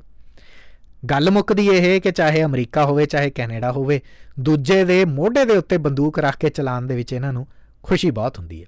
ਚਾਹੇ ਉਹ ਚਾਈਨਾ ਦੇ ਨਾਲ ਕਿਤਾ ਕੈਨੇਡਾ ਨੇ ਪਿਛਲੇ ਕੁਝ ਕੁ ਸਾਲਾਂ 'ਚ, ਤੇ ਚਾਹੇ ਹੁਣ ਇੰਡੀਆ ਦੇ ਨਾਲ ਕਰਨ ਲੱਗਿਆ ਸਵਾਲ ਇੱਥੇ ਇਸ ਵਕਤ ਕੈਨੇਡਾ ਦਾ ਮੀਡੀਆ, ਕੈਨੇਡਾ ਦੇ ਪ੍ਰਾਈਮ ਮਿਨਿਸਟਰ ਤੋਂ ਪੁੱਛ ਰਿਹਾ ਹੈਗਾ ਕਿ ਜਦੋਂ ਤੁਸੀਂ ਪਿਛਲੇ 10 ਸਾਲਾਂ ਦੇ ਵਿੱਚ as a prime minister fail ਹੁੰਦੇ ਦਿਖਾਈ ਦਿੰਦੇ ਹੋ ਇਲੈਕਸ਼ਨ ਸਿਰ ਦੇ ਉੱਤੇ ਹੈਗੇ ਨੇ। ਤੇ ਜਿਵੇਂ ਅੱਗੇ ਇੰਡੀਆ ਦੇ ਵਿੱਚ ਨਹੀਂ ਸੀ ਹੁੰਦਾ ਕਿ ਜਿਵੇਂ ਹੀ ਇਲੈਕਸ਼ਨ ਆਣਗੇ, ਪਾਕਿਸਤਾਨ ਪਾਕਿਸਤਾਨ ਕਹਿਣ ਲੱਗ ਜੋ ਪਾਕਿਸਤਾਨ ਨੇ ਅੱਤਵਾਦੀ ਹਮਲਾ ਕਰਾਇਆ ਜੀ, ਪਾਕਿਸਤਾਨ ਇਹ ਪਾਕਿਸਤਾਨ ਤਾਂ ਕਿ ਸਭ ਦਾ ਧਿਆਨ ਬਦਲ ਜਾਵੇ। ਤੇ ਜਿਵੇਂ ਇਲੈਕਸ਼ਨ ਸਿਰ ਦੇ ਉੱਤੇ ਨੇ ਤਾਂ ਹੁਣ ਤੁਸੀਂ ਖਾਲਿਸਤਾਨ ਖਾਲਿਸਤਾਨ ਕਰਨ ਲੱਗ ਜੋ ਕਿ ਇੰਡੀਆ ਸਾਡੀ ਇੱਥੇ ਸਵਾਇਲ ਦੇ ਉੱਤੇ ਆ ਕੇ ਬੰਦੇ ਮਰਵਾ ਰਿਹਾ ਤਾਂ ਕਿ ਤੁਹਾਡਾ ਧਿਆਨ ਹੀ ਨਾ ਆਮ ਲੋਕਾਂ ਦੇ ਵੱਲੋਂ ਜਿਹੜਾ ਐਂਟੀ ਇਨਕੰਬੈਂਸੀ ਕਹਿ ਲੈਂਦੇ ਹੁੰਦੇ ਆ ਕਿ ਸਰਕਾਰ ਦੀਆਂ ਕੀ ਕਮੀਆਂ ਨੇ, ਉਹਦੇ ਵੱਲ ਧਿਆਨ ਹੀ ਨਾ ਜਾਵੇ। ਸੋ ਇਹ ਵੀ ਇੱਕ ਰੀਜ਼ਨ ਕੈਨੇਡਾ ਦਾ ਮੀਡੀਆ ਜਿਹੜਾ ਉੱਥੇ ਦੇ ਰਿਹਾ ਹੈਗਾ। ਦੂਸਰਾ ਰੀਜ਼ਨ ਕੈਨੇਡਾ ਦਾ ਮੀਡੀਆ ਇਹ ਵੀ ਦੇ ਰਿਹਾ ਹੈਗਾ ਕਿ ਜੇ ਤੁਸੀਂ ਈਪੀਟੀਏ ਨਹੀਂ ਸਾਈਨ ਕੀਤਾ ਹੈਗਾ, ਉਧਰ ਪਹਿਲਾਂ ਹੀ ਚਾਈਨਾ ਦੇ ਨਾਲ ਟ੍ਰੇਡ ਕਨਫਲਿਕਟ ਤੁਹਾਡਾ ਚੱਲ ਰਿਹਾ ਹੈਗਾ ਏ। ਤੇ ਤੁਸੀਂ ਦੁਨੀਆ ਦੀਆਂ ਦੋ ਵੱਡੀਆਂ ਇਕਨੋਮਿਕ ਪਾਵਰਸ ਦੇ ਨਾਲ, ਜਿਨ੍ਹਾਂ ਨੂੰ ਕਿਹਾ ਜਾਂਦਾ ਹੈ ਕਿ ਜਿਹੜੀ ਅਗਲੀ ਸੈਂਚਰੀ ਹੈ ਜਾਂ ਅਗਲਾ ਡੈਕੇਡ ਹੈ, ਉਹ ਏਸ਼ੀਅਨ ਕੰਟਰੀਜ਼ ਦਾ ਉਹਦੇ ਚ ਇੰਡੀਆ ਚਾਈਨਾ ਖਾਸ ਤੌਰ ਤੇ ਉੱਤੇ। ਤੁਸੀਂ ਉਹਨਾਂ ਦੇ ਨਾਲ ਇਹ ਆਪਣਾ ਟ੍ਰੇਡ ਖਤਮ ਕਰ ਰਹੇ ਹੋ। ਕਿਸ ਤਰੀਕੇ ਦੇ ਨਾਲ ਤੁਸੀਂ ਇਸ ਕੰਟਰੀ ਦੇ ਫਿਊਚਰ ਨੂੰ ਤੈਅ ਕਰੋਗੇ? ਹੁਣ ਇੱਥੇ ਡਿਪਲੋਮੈਟਸ ਨੂੰ ਕੱਢਿਆ ਜਾਣਾ ਆਪਣੇ ਆਪ ਦੇ ਵਿੱਚ ਬਹੁਤ ਵੱਡੀ ਗੱਲ ਹੈ। ਭਾਰਤ ਲੀਬੀਆ ਦੇ ਡਿਪਲੋਮੈਟ ਨੂੰ ਕੱਢ ਦਵੇ, ਸੁਡਾਨ ਦੇ ਨੂੰ ਕੱਢ ਦਵੇ, ਸੀਰੀਆ ਦੇ ਨੂੰ ਕੱਢ ਦਵੇ, ਅਫਗਾਨਿਸਤਾਨ ਦੇ ਡਿਪਲੋਮੈਟ ਨੂੰ ਕੱਢ ਦਵੇ, ਉਹ ਅਲੱਗ ਗੱਲ ਹੈਗੀ ਹੈ। ਕਿਉਂਕਿ ਜਿਵੇਂ ਮੈਂ ਕਿਹਾ ਸੀ ਕਿ ਯੂਨਾਈਟਿਡ ਨੇਸ਼ਨ ਦੇ ਚਾਰਟਰ ਦੇ ਅਕੋਰਡਿੰਗ ਦੁਨੀਆ ਦੇ ਸਾਰੇ ਦੇਸ਼ ਇੱਕੋ ਦੂਜੇ ਦੇ ਬਰਾਬਰ ਨੇ। ਪਰ ਇਕਨੋਮਿਕ ਸਟੇਟਸ ਦੇ ਵਿੱਚ ਉੱਪਰ ਥੱਲੇ ਹੈਗੇ ਨੇ। ਤਾਂ ਉਹ ਦੇਸ਼ ਇਕਨੋਮਿਕ ਸਟੇਟਸ ਦੇ ਵਿੱਚ ਉੱਪਰ ਥੱਲੇ ਹੋ ਸਕਦੇ ਨੇ, ਪਰ ਕੈਨੇਡਾ ਕਿਸੇ ਵੀ ਮਾਮਲੇ ਦੇ ਵਿੱਚ, ਇੰਡੀਆ ਦੇ ਨਾਲੋਂ ਇਕਨੋਮਿਕ ਸਟੇਟਸ ਦੇ ਵਿੱਚ ਪਛੜਿਆ ਹੋਇਆ ਤਾਂ ਨਹੀਂ ਹੈਗਾ। ਬਰਾਬਰ ਦਾ ਨਹੀਂ ਹੋਏਗਾ ਟੋਟਲ ਜੀਡੀਪੀ ਦੇ ਮਾਮਲੇ ਦੇ ਵਿੱਚ। ਪਰ ਕੈਪੀਟਾ ਜੀਡੀਪੀ ਦੇ ਮਾਮਲੇ 'ਚ ਡੈਫੀਨੇਟਲੀ ਅੱਗੇ ਦਾ ਹੈਗਾ। ਪਰ ਪਛੜਿਆ ਹੋਇਆ ਬਿਲਕੁਲ ਵੀ ਨਹੀਂ ਹੈਗਾ। ਸੋ ਜਦੋਂ ਕੈਨੇਡਾ ਦੇ ਡਿਪਲੋਮੈਟ ਨੂੰ ਇਸ ਤਰੀਕੇ ਦੇ ਨਾਲ ਕੱਢਿਆ ਜਾਂਦਾ ਹੈਗਾ ਤਾਂ ਥਿਸ ਇਜ਼ ਸਮਥਿੰਗ ਕਨਸਰਨਿੰਗ ਇਹ ਬੜਾ ਸੋਚਿਆ ਸਮਝਿਆ ਜਿਹੜਾ ਫੈਸਲਾ ਇੰਡੀਆ ਦਾ ਹੋ ਸਕਦਾ ਹੈਗਾ ਜਾਂ ਫਿਰ ਸਿਰਫ ਉਦਾਂ ਹੀ ਜਿੱਦਾਂ ਦੀ ਅੱਜਕੱਲ ਪਾਲਿਸੀ ਚਾਈਨਾ ਅਪਣਾ ਰਿਹਾ ਹੈਗਾ ਕਿ ਜੈਸੇ ਕੋ ਤੈਸਾ। ਜਿੱਦਾਂ ਤੁਸੀਂ ਸਾਡੇ ਨਾਲ ਕਰੋਗੇ ਉਦਾਂ ਹੀ ਤੁਹਾਨੂੰ ਜਵਾਬ ਮਿਲੇਗਾ। ਔਰ ਹਰਦੀਪ ਸਿੰਘ ਨਿੱਜਰ ਦਾ ਕਤਲ ਕੇਸ ਕੈਨੇਡਾ ਸੁਲਝਾਵੇ, ਨਾ ਸੁਲਝਾਵੇ, ਮੈਨੂੰ ਇਹ ਲੱਗ ਰਿਹਾ ਹੈਗਾ ਕਿ ਇਲੈਕਸ਼ਨਸ ਤੱਕ ਇਸ ਮੁੱਦੇ ਨੂੰ ਕੈਨੇਡਾ ਅੱਗੇ ਲੈ ਕੇ ਜਾਊਗਾ। ਜਿਸ ਤਰੀਕੇ ਦੀ ਬਾਡੀ ਲੈਂਗੁਏਜ ਕੈਨੇਡਾ ਦੀ ਜਿਹੜੀ ਫੋਰਨ ਮਿਨਿਸਟਰ ਦਿਖਾ ਰਹੀ ਹੈਗੀ ਹੈ ਪ੍ਰੈਸ ਕਾਨਫਰੰਸ ਦੇ ਵਿੱਚ, ਉਹ ਬਹੁਤ ਨਕਲੀ ਜੀ ਮਿਲਾਨੀ ਜੋਲੀ ਦੀ, ਬਹੁਤ ਨਕਲੀ ਜੀ ਬਾਡੀ ਲੈਂਗੁਏਜ ਲੱਗਦੀ ਹੈਗੀ ਹੈ। ਇਸ ਵਕਤ, ਇਸ ਪੂਰੇ ਮਾਮਲੇ ਦੇ ਵਿੱਚ ਮੈਂ ਇੱਕ ਵਾਰ ਫੇਰ ਤੋਂ ਸਪਸ਼ਟ ਕਰ ਦਿਆਂ ਕਿ ਹਰਦੀਪ ਸਿੰਘ ਨਿੱਜਰ ਦਾ ਕਤਲ ਮਾਮਲਾ ਅਲੱਗ ਚੀਜ਼ ਹੈ। ਉਹਨਾਂ ਦੀ ਖਾਲਿਸਤਾਨ ਮੂਵਮੈਂਟ ਨੂੰ ਚਲਾਏ ਜਾਣ ਦੀ ਗਤੀਵਿਧੀਆਂ ਅਲੱਗ ਨੇ ਥੈਟ ਇਜ਼ ਕੰਪਲੀਟਲੀ ਸੈਪਰੇਟ ਪਰ ਕੈਨੇਡਾ ਦਾ ਪ੍ਰੋਪੇਗੈਂਡਾ ਜੋ ਇੰਡੀਆ ਦੇ ਉੱਤੇ ਥੋਪਿਆ ਜਾ ਰਿਹਾ ਹੈਗਾ ਉਹ ਬਿਲਕੁਲ ਫੇਕ ਔਰ ਨਾਜਾਇਜ਼ ਲੱਗਦਾ ਹੈਗਾ ਸੋ ਦੋਹੇ ਘਟਨਾਵਾਂ ਨੂੰ ਆਪਸ ਦੇ ਵਿੱਚ ਕੈਨੇਡਾ ਜੋੜਨ ਦੀ ਕੋਸ਼ਿਸ਼ ਕਰ ਰਿਹਾ ਹੈਗਾ ਲੱਗਦਾ ਨਹੀਂ ਕਿ ਕੈਨੇਡਾ ਇਸ ਕੋਸ਼ਿਸ਼ ਦੇ ਵਿੱਚ ਕਾਮਯਾਬ ਹੋ ਸਕੇਗਾ। ਬਾਕੀ ਇਹ ਸਿਰਫ ਸਾਡੇ ਕਿਆਸ ਹੈਗੇ ਨੇ। ਆਉਣ ਵਾਲੇ ਦਿਨਾਂ ਦੇ ਵਿੱਚ ਤੁਹਾਨੂੰ ਦੁੱਧ ਦਾ ਦੁੱਧ, ਪਾਣੀ ਦਾ ਪਾਣੀ ਹੁੰਦਾ ਦੇਖੀ ਜਾਏਗਾ। Programme news and news and views ਦੇ ਵਿੱਚ ਨਹੀਂ ਦਿਓ ਇਜਾਜ਼ਤ, ਧੰਨਵਾਦ।